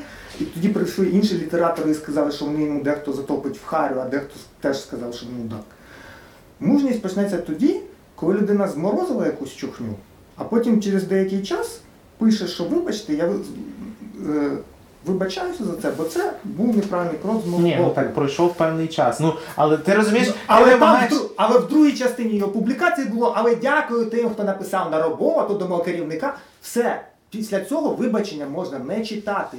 Літератор був мудаком і залишився Окей. мудаком. Я не Проблема виправдовую. Фейсбуку полягає в тому, що люди не несуть відповідальність за свої слова. Але це проблема не Фейсбуку, це проблема українського суспільства. Люди ходять на вибори, не несучи відповідальність за те, за кого вони голосують. Так, все, заходить Люди, сюди. Почекай, ні, почекай, ні, почекай, я почекай, договорю. Люди ходять, і, Так. Люди- Так, так. люди так. ходять на мітинги за гроші. Люди купують книжки, тому що їм це порадив хтось в якомусь огляді, а не тому, що вони самі хочуть її прочитати. Люди коментують в Фейсбуці все підряд, починаючи від розташування балістичних ракет і Порошенка продай Рошен, і кінчаючи тим, який літератор, хто що написав і хто про що думає. Е, Потрібно розуміти, що імпульсивна реакція, кожен раз, коли хтось хоче написати в Фейсбуці про тотальну зраду і кошмар і ужас, уявіть собі, що ви, відчувши якусь негативну емоцію, вибігли моментально на вулиці і почали кричати на театральній до людей. Ні, Про- хтось про- це і практикує. Ну так, але потім їх вантажать і везуть в Ющенка. В Фейсбуці ми чомусь. Поки що не везли. Ну, в Фейсбуці ми чогось вважаємо, що потрібно поводитись так, наче ми ви. Ну, дозволь, дозволь мені сказати, я ж не кажу, що винен Фейсбук, а не люди. Я розумію, що люди винні. Але я говорю про те, що оце є своєрідний виклик, який ма- мусить бути проговорений в певних ширших колах. От якщо ми говоримо про літературу, да, е, має з'явитися певна якась така е, справді етика, її поступово-поступово диктує певна частина літературного фейсбучного сегменту в Україні, е, яка, яка е, ну, створить певну оцю внутрішню якби, культуру висловлювання і коментування. Є ще одна така штука, якої в нас, на жаль, поки що немає. В нас немає в більшості авторів, немає літагентів. І тому, наприклад, Стівен Кінг чи Джордж Мартін ніколи не напише в своєму Фейсбуці нічого. Бо в нього є контракт з видавцем, і там є літагент. І все, що публічно Стівен Кінг, чи Джордж Мартін, чи хто написав е, Винні зірки, як звати цю жінку? Салі Грін. Да. Все, що вони проговорюють в публічному полі, навіть та сама Джоанна Ролінг, е, в неї є твіттер, вона інколи там. е, Да, ну вона ша- там навіть за Україну Ну вболівала. ну вона вболівала це коректно. Вона ж не казала там Ні, ну то ясно. рашу на три Ні, ну я думаю, що це заслуга Джоан Ролінг, а не її літагента. Я розумію, але все одно всі ці речі, які проговорюються в публічному полі, вони завжди узгоджені з піарщиком. В Україні піар, піарників у, літературних е, митців немає. Вони є типу піарниками самі Самих себе. Добре. І це е, А проблема. можна я трошки? Да, да, да. Ми тут торкнулися питання культури, а я цю культуру бачу через призму свого сприйняття дитячої літератури. Е, тому що я мама і дуже зацікавлена в тому, щоб моя дитина виросла розумною, адекватною і саме культурною. Я багато уваги приділяю цьому. І зараз хочу цікавитися вашою думкою з приводу таких питань. От ми там зачепили на початку використання гаджетів для дітей. Получається, з одного боку маємо ситуацію, що дитяча література насправді вона зараз дорога. Не кожен може собі дозволити це. Знову ж таки виникає питання. На основі чого виховувати цю літературу, цю культуру і не Якщо, якщо, Якщо мама, якщо мама отримує зарплату в 2000 гривень, вона ніколи в житті собі не дозволить купити книжку хоча б там раз в місяць за Вона 200 хотіла гривень. би, але і зараз Е, Це перший брак момент. У мене коштів. ще зараз я продовжую зараз все хочу викласти, Да, добре. потім почути вашу Но думку. она не стоит таких 200 гривен. Чому Є, є, зараз, Боже, це ну. настільки прекрасні. Покажіть хоча б там, Там, в баба тому залі. Галамагу, покажіть маленький Так, принц чи там кресало. Це Ну, настільки, наскільки чудові книжки, що я сама їх беру і перечитую. І взагалі це просто чудово. Зараз дуже багато е, цікавої дитячої літератури. Інше питання соціальні мережі і дитяча література. Е, Це теж е, як, е, як економія, тому що там багато і віршів, і тих самих Мгм. класичних текстів, які я спершу, коли дитина була маленька, я не купувала книжки, я все читала з, з екрану. Мгм. Роздруковки робили, ми просто собі говорили, собі бла-бла-бла, а потім, вже коли нам захотілося тицяти пальчиками, розглядати і продовжувати ці розмови, довелося вже купувати літературу. І ще одне, це вже останнє питання. Е, Гаджети як е, гаджети і в принципі програми, які можна використовувати як е, метод зацікавлення дітей до літератури, тому що якщо вони читали все своє життя і там в 5 там, чи в, в 7 років дати дитині книжку, сказати, на читай, вона подивиться на цю книжку, сказати, що я краще піду там десь е, пострибаю чи там на майданчик. Е, цими самими гаджетами можна викликати інтерес до, до літератури. Тут є тільки питання в тому, е, щоб не було перекособочення, чи цей гаджет не стане потім основним е, елементом. Джерелом. Да, тобто не література, а гаджет витіснить цю книжку. Ну, от, три, е, три питання. Пер- перше Економія, було дитяча про- Про література. економію. Про так. економію. Я, я, я людина, яка вже майже 5-6 років тут перебуває в цих сті- стінах в різних статусах. Е, я скажу, що насправді ринок пропонує різну продукцію. Е, і якщо ми говоримо про е, різні вікові категорії, да, ну, умовно, візьмемо найраніше, да, тобто те, що там до двох років купують картонки зазвичай з картинками, да, щоб не рвалося і так далі. Щоб дитина.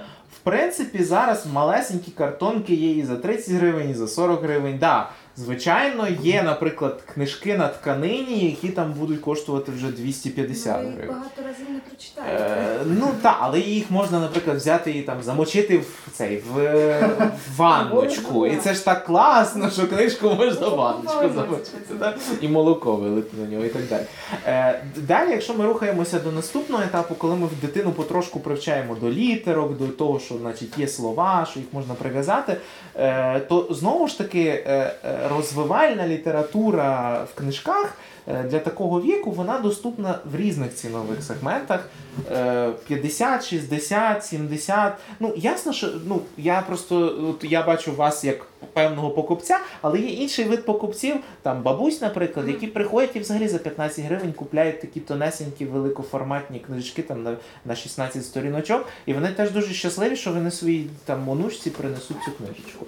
Вы рассматривали как бы возможность воспользоваться услугами библиотеки? О, от це я до цього веду. Що е, я зараз теж помічаю в Фейсбуці, що дуже багато е, батьків, яких підростають діти і потрошку долучаються саме до культури книгочитання, е, батьки усвідомлюють, що е, краще з раннього віку привчити дітей до вибору. Тобто, по-перше, з дітьми треба самими ходити в книжкові крамниці і е, пояснювати дитині, що ти цю книжку купиш. І ти їм прочитаєш, і ти її далі матимеш в себе в хаті. Що ти далі з нею будеш робити? Чи ти пор, по, по, по, порадиш, чи подас, чи там позичиш, чи подаруєш своїм, ну там вживано не дуже дарують. Ну, інколи Даси, дарують позичиш, да, але позичиш там своїм друзям, да, це класно, бо ти маєш свою якусь дуже цінну прочитану книжку і ти хочеш з нею поділитися. Але задумайся над тим, що якщо ми з тобою, от як з іграшками, да, ми накупуємо величезну гору іграшок, а потім що ми з нею будемо робити? Викидати, жаль. Будемо нести якийсь дитячий будиночок, варіант, да? Але якщо ти просто хочеш багато читати. І не завжди бігти там за гаджетом, ой, скачай мені ще цю книжечку, бо якби скачай це теж якби треба виховувати, що за це можна заплатити. Тоді да. А якщо ні, то давай тоді сходи в бібліотеку. І от, до речі, зараз я розумію, що зараз українські бібліотеки це чи не найбільш перспективна галузь взагалі Я- оцієї я, Я культурної до чи вас зразу структури. хочу доповнити. Е, Ви були хоч в одній дитячій бібліотеці? Е, Наші- Одна адекватна наші- бібліотека, це- це бібліотека це Івана Франка. Е, Івана Франка на космонавтів теж дуже хороша дитяча бібліотека. Ну, там дуже Наталя щось хотіла. Ні, я додати. хотіла сказати, що в мене сестрі зараз 12 років, і вона ходить по всіх, по всіх бібліотеках, і вона знаходить там дуже цікаві О! книжки, сучасні книжки. Тож, наприклад, ну ця кни- на жаль, бібліотека, яка в нас от на, на Коцюбинського, там Е, е, та, то та, ну, там та, та. дуже заангажована ще стара Да, да, да, не оновлені фонди. Якщо взяти т- ну ту ж саму нашу Франка, то там досить хороша бібліотека на космонавтів теж. Тобто А в нас в Тимирязево, в принципе, Ні, ну дітей ті Тімірязева не беруть. Е, я, я кажу про те, е, Що, що не повинно бути? Ні, ну вони просто вже затерті страшенно. Діти не, не люблять, воно розсипається і все інше. Е, є, є книжки, які ніде не знайдеш, вони Насправді, старенькі. насправді, якщо говорити про VSL, наприклад, е, мені подобається, що в них є для е, Android і для е, iOS. Доповнення до В них, в них є не тільки доповнення, але в них вони почали викладати вже дитячі електронні книжечки, і вони дешевші. Тобто це ті самі книжки, які продаються в е, паперові, але їх можна придбати за гривні Ну, тобто теж, да, якщо ви не хочете накопичувати, Да. наприклад, теж економія. І власне, що зараз бібліотекарі, самі бібліотекарі поставлені в такі умови, що вони мусять стежити за тенденціями видавничого ринку, в тому числі, якщо це дитяча чи там спеціалізована бібліотека, там всі бібліотекарі ходять, нишпорять по всіх цих магазинах і кажуть, ой, це цієї ще нас немає, цю треба замовити, цю напевно ми купимо, бо її ніколи нам не привезуть і так далі. Тобто бібліотекарі, принаймні, не тільки молодшого віку, але і ну досвідчені. Я по них просто бачу, наскільки вони добре орієнтуються в сучасних трендах е, книжкового ринку, навіть іноді більше ніж книжкові консультанти, ну не наші, а якісь інші. От. Але от власне оцей момент, що ем, зараз справді книжка, і ми самі, як дорослі, відчуваємо це, що перетворюється. Просто ціни на книжку не встигають за нашими доходами. З іншого боку, е, ціни на книжку в Україні. е, Ціни на книжку в Україні страшенно смішні, якщо їх порівнювати з цінами в Європі. Да? Тобто, ну там книжка за 1 євро, та, там, це що там 30 гривень. Да? Тобто у нас ще ще є книжки по 1 євро, і це нормальна літера. У нас є книжки по е, 5 євро, там умовно 150 гривень, але це вже в нас починається щось там тіпатись. Но по 10 євро ми собі не уявляємо, щоб художню книжку просто роман за 300 гривень купляти. 30 євро. Е, Да, але, але нормальна ціна на паперову книжку в Європі ну це 20 євро. 20 євро, 25. Да? Якщо подарункове, то це 30-30. Да, да, да. Але ну і, і тут, і тут, якщо повертатися до технології, до гаджетів, в Європі жодним чином, ну не жодним чином, але буквально до нуля зведено піратство. Тобто, якщо людина хоче зекономити, да, вона купує електронну книжку не за 20 євро, а, наприклад, за 9,99. Це нормально. Людина знає, що вона їй, по-перше, не потрібна ця макулатура вдома. По-друге, на що мені витрачати на 10 євро більше, якщо для мене ця книжка потрібна тільки для того, аби її прочитати. Ну навіть дитячий журнал, якщо купляти через App Store, там якісь англомовні, Да, це буде 4, да. це буде 4 Да, да. І, Чотири і долари. таке теж є. Да? Тобто, в принципі, зараз е, скоріше йдеться про те, що в нас ще знову ж таки дуже не, не оцей ринок електронний, що навіть дитина сама, якщо от вона, от ви їй скажете, що в інтернеті є все. то дитина не якщо розумна дитина, ви її самі навчите, і соцмережі її навчать там та ж сторінка соц, е, видавництва старого лева, наприклад, або ба, баби Галамаги. Тобто дитини буде адекватний орієнтир, який буде показувати: дивися, тут можна прочитати фрагмент з книжки, а вже книжку можна купити або скачати за гроші. Тобто е, культура читання, насправді дитячого читання може бути вихована, якщо знайти правильні майданчики, і якщо завжди розставляти правильні акценти. А Це третє щось- питання було? Е, А тре- третє питання щодо е, як сформувати інтерес Як з допомогою сформ- а, гаджетів, чи не зможуть гаджети в результаті замінити саму книгу? Ну, якщо знову ж таки, це, по-перше, це приклад батьків. Да? Тобто ми самі маємо якось е, своєю культурою. От ми лежимо на дивані, що ми зараз робимо? Читаємо книжку, читаємо газету. Е, листаємо. Лежачи читати шкідливо. шкідливо, да. Стоячи. Сидимо. Да, але загалом, загалом перша, перш, перший момент. Трамвай трясе. Перший момент, який стосується будь-яких звичок дітей, стосується звичок батьків, да? тобто ну, копіювання і так далі. Е, да. Тобто е, тільки там, де е, дитина бачить, ну не тільки там, бо читання теж може ви, виникнути як протест проти якихось неадекватних батьків, або навпаки, дуже адекватні батьки, але щось неправильно виховують дитині, і дитина протестує і каже, пішли ви нафіг своїми цими книжками. Але загалом, от оце дозування і привчання до того, що дивись, це функціональна штука, вона класна. Да? Тобто я її можу покористуватися, але я її використовую, розуміючи, що у мене є стільки-то часу, я витрачаю стільки-то часу на те, там вийду погуляю, там візьму книжку, наприклад, з книжкою прогуляюся, або візьму на читалку, але не буду вдома сидіти чи там з планшетом йти, а принаймні вийду на якесь свіже повітря, і мені вже приємніше буде. Да? Тобто, перший, перший орієнтир це завжди те, як батьки самі виробляють якусь систему звичок. Е, Мені е, здається, що гаджетом. до гаджета в принципі можна застосувати таку саму практику, яку я пам'ятаю, наприклад, в своєму дитинстві. Да? Там, ну, це вже не раннє дитинство, це вже пізніше, там перші класи школи.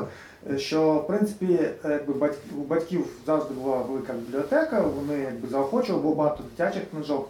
І е, завжди було правило таке, що ти прийшов зі школи, зробив уроки, а потім ти можеш е, спокійно там годину-дві почитати. Тобто, це йшлося, звичайно, про паперові книжки, але мені здається, що з гаджетами так само. Але можеш тобто, і не читати. Тобто, да, тобто, якщо ти в тебе, якщо в тебе є бажання почитати, будь ласка, от, але ти спочатку зробиш, і це якби буде винагорода за те, що ти попрацював. І я сюди ще додам дуже важливий момент. Е, Будь-яка навіть інтерактивна книжка на гаджеті не повинна е, бути засобом зайняття дитини, поки батьки щось там собі вирішують. Тобто, в будь-якому випадку і паперова книжка, навіть якщо це там, якщо вже це підлітковий вік, і ви там е, вже не впливаєте зовсім на те, що дитина ваша читає, в будь-якому випадку книжка, чи електронна, чи паперова, має бути приводом до комунікації, до розмов. Е, З дитячими книжками це взагалі просто, тому що є книжки там плоскенькі, а є там, які вискакують там і так далі. Да? Тобто е, е, я, я, наприклад, теж прихильник того, що дитині через гру, от, наприклад, в тих же вімельбухах, да, в чому прелість? Що дорослий сідає з дитиною і починає Вони гратися. Дивися, ось ведмедик. Що робить ведмедик в січні? Ну це я про книжку Ріку Лісі, наприклад. Да? І я, я собі думаю, що е, свідомі батьки не повинні дивитися на те, що книжка коштує 150 гривень. Е, тому що ну 150 гривень, але уявіть собі, скільки разів ви цю книжку дістанете, і скільки тваринок ви будете, і скільки ви історій вигадаєте про цих тваринок. Е, да? Тобто, якщо це не, наприклад, художня книжка, яку треба читати від до, там, умовно кажучи, да? але якщо це художня книжка, то знову ж таки, аби це був привід поспілкуватися, обговорити, проаналізувати. А тут ми вже доходимо до. Того сегменту, який вас тільки очікує, десь там через років 10, це е, література для там kid adult, да, або там young Я- adult, я да, додам, да. Е, тобто література для маленьких дорослих, де порушуються е, проблеми першого сексу, де порушується, да, де порушується життя, Да, де порушується проблема неважаної вагітності, наприклад. Да, і це є нормально в будь-якій європейській країні, і в нас це теж стає нормальним. І це є дуже хороший засіб. Обговорити, навіть Разом, якщо самі так. батьки не знають, як до цієї теми підійти, але стежать за певними тенденціями ринку і знають, що от на тему, наприклад, наприклад, на тему гомосексуалізму в Україні вийшло там в останні там півроку дві перекладні підліткові книжки, і здається, одна до- українська. Одна Так? українська. Да. Тобто, е, і ну от як, як я почну своєю дитиною говорити про Е. гомосексуалізм? Не дай Бог, ну це Тут, тут зручно знаєш, знаєш, е, в цьому плані знаєш, що зручно, Е, що тут можна віддати ініціативу дитині, Да, бо читаючи да. спільно, Якщо їй це ці- можна, цікавить. можна запитати просто в дитини, які емоції в неї виклик... от вона чи він читають це, які виникають у нього емоції, чи в неї. Так. Негативні, позитивні, чи виникли якісь питання. Чи Я- якісь нерозв'язані я навіть проблеми. Не, не кажу там зараз про Яну Даут, а повертаючись до дитячої літератури, я пам'ятаю на своєму прикладі, моїй двоюрідній сестрі було приблизно стільки років, скільки зараз мені, а мені відповідно на 15 років, навіть не на 15, набагато більше, майже на 20 років менше. Е, Мені було 12, і відповідним чином е, в- той момент, коли вона там приходила в гості, приносила якісь книжки, е, там, е, чи з бібліотеки, чи свої книжки, бо в неї були в дитинстві свої книжки, там кольорові, там лікаря й болить, але в закордонних виданнях все. Мгм. Вона мені їх читала, ми читали їх разом, і ми якби разом обговорювали те, що відбувається.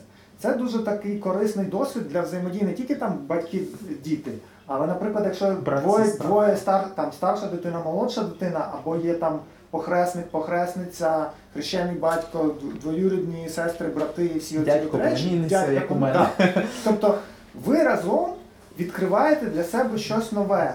Бо просто, якби я просто знаю цей досвід, що складно, е, коли ти приходиш, та маленька дитина, в мене похресниця, коли була маленька, складно взаємодіяти, коли ти не, не бачиш дитину постійно, і там прийти і, просто казати, там, а що ти робиш? Граєшся, да? давай пограємося разом. Дитини така фрустрація, тут прийшов якийсь дядя, якого я там бачу два рази на рік, і щось коротше хоче, якісь іграшки тут розклав, чи хоче, щоб я розклала іграшки. Чого, чого взагалі він хоче? Ти зараз говориш про цей досвід, а мене чекає похресниця. Так що давай це, Ага. яка приїхала з Ізраїля. Так що давай, давай трошки закруглятися, бо насправді ми трошки то вискакуємо, але ми говоримо про те, що, наприклад, е, знову ж таки, паперова книжка, якщо ми знову до цієї Да. вічної дилеми, паперова книжка набагато е, легше створює цей привід комунікації, Більше аніж приводів аніж гаджет. Тому що ну ви ж самі знаєте оцей класичний приклад. Значить, хтось грає в стрілялку, а інший поруч з ним сидить і каже: Ага, клас, іди туди, ні, іди туди. Але це, ну, але це не так ідеш. Да, типу, та що ти мене.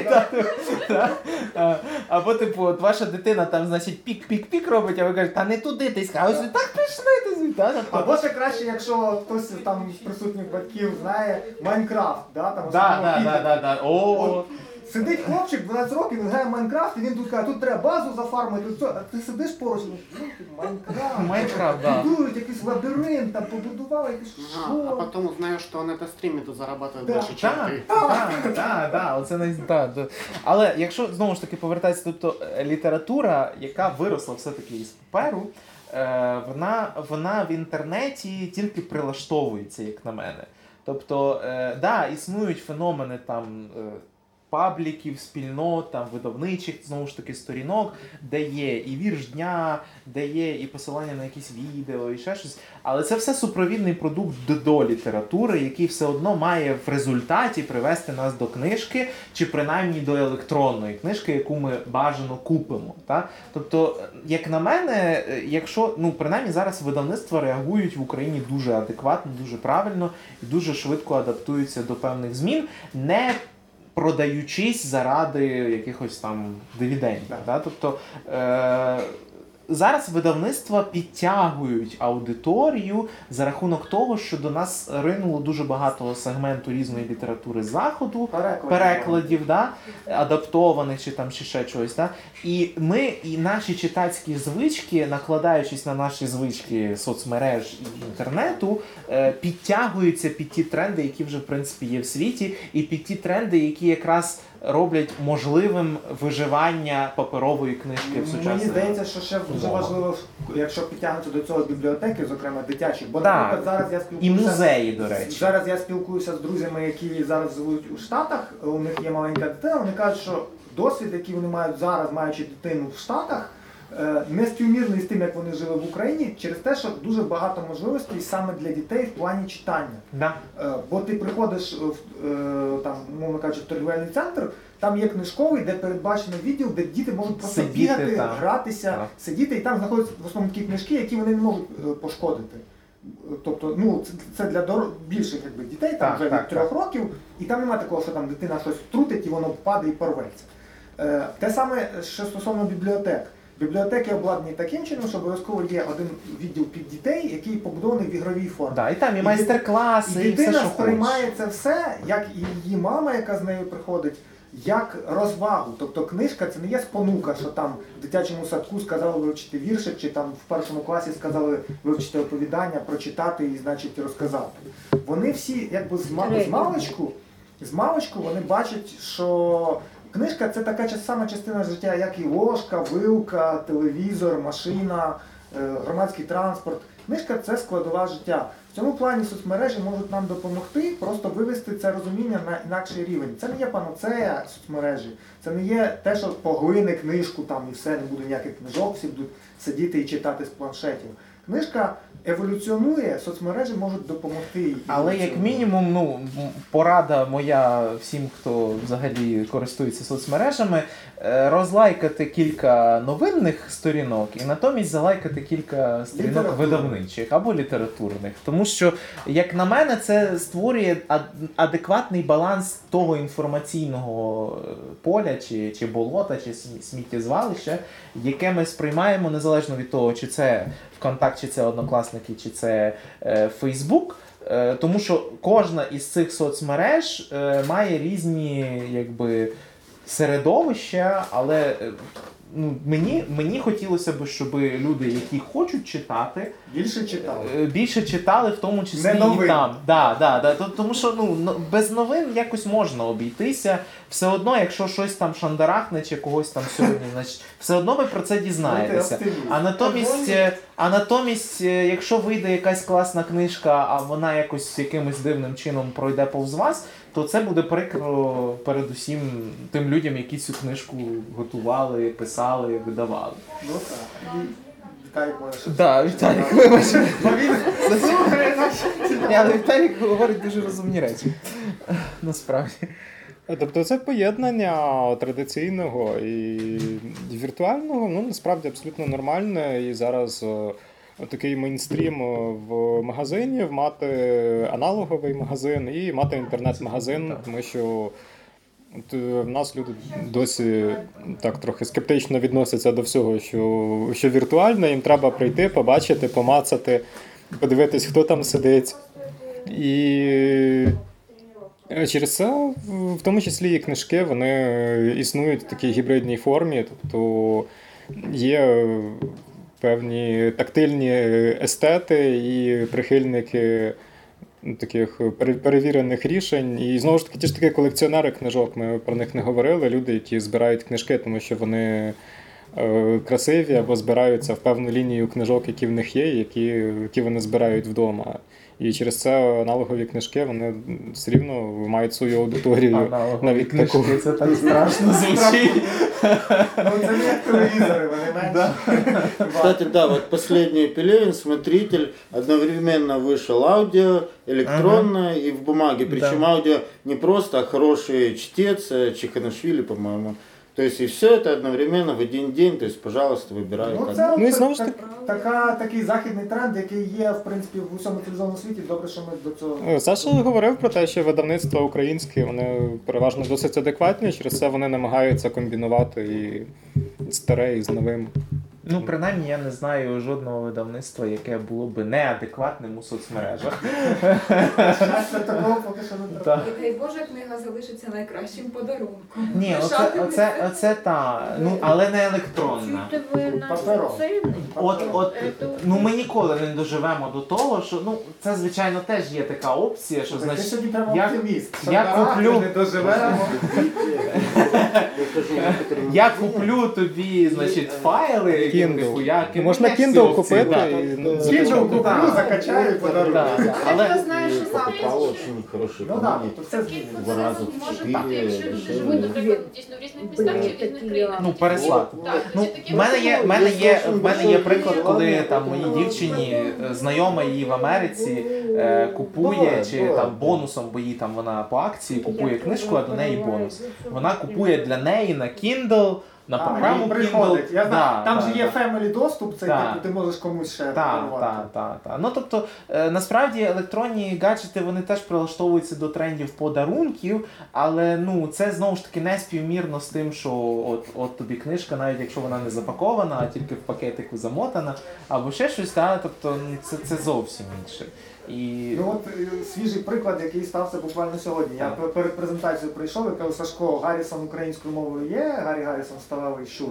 Тому що е, українською його раніше не було, а людина, яка мені замовила книжку, вона зараз перебуває в Америці і просто каже, що це, о, це ж книжка мого дитинства. Я куплю, щоб просто в мене вдома була. Але типу, Але українською. але українською, але я ж то приїду там через пару місяців, то купи мені. Ну тобто, да, це, це не можна зробити в електронному вигляді, бо людина хоче мати щось в руках. До речі, Так ж, да. на сімталеп антитендітність українською мовою є у вас?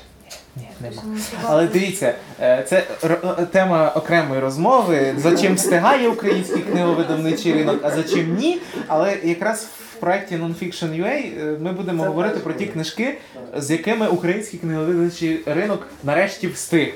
І якщо все буде добре, то через два тижні Так, ми Сашко? знову зустрінемося і поговоримо і про пограємо. те- А, так, у нас будуть психологи. Так. У нас прийдуть психологи, і ми будемо говорити про Еріка Берна і книжку Ігри, у які грають люди. Є ще книжка Люди, які Так, грають але їх ігри. ще поки Але її ще поки Буде не скоро, так. скоро буде.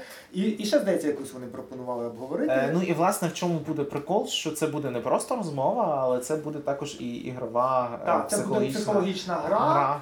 Е, або як вони це назвали, псих- психодрама. Психодрама. Це так. буде психодрама і Е, які психологи? Е, Вони їм- пра- е, Сергій працює у гімназії Дельфін, він працює з дітьми, а дівчина е, Віка, здається, Це я, до тебе, я, це ти я, от я не знаю. Вона, вона теж працює, вона теж працює психологом, де вона працювала якийсь час, е, здається, проходила практику в е, Вінницькій колонії.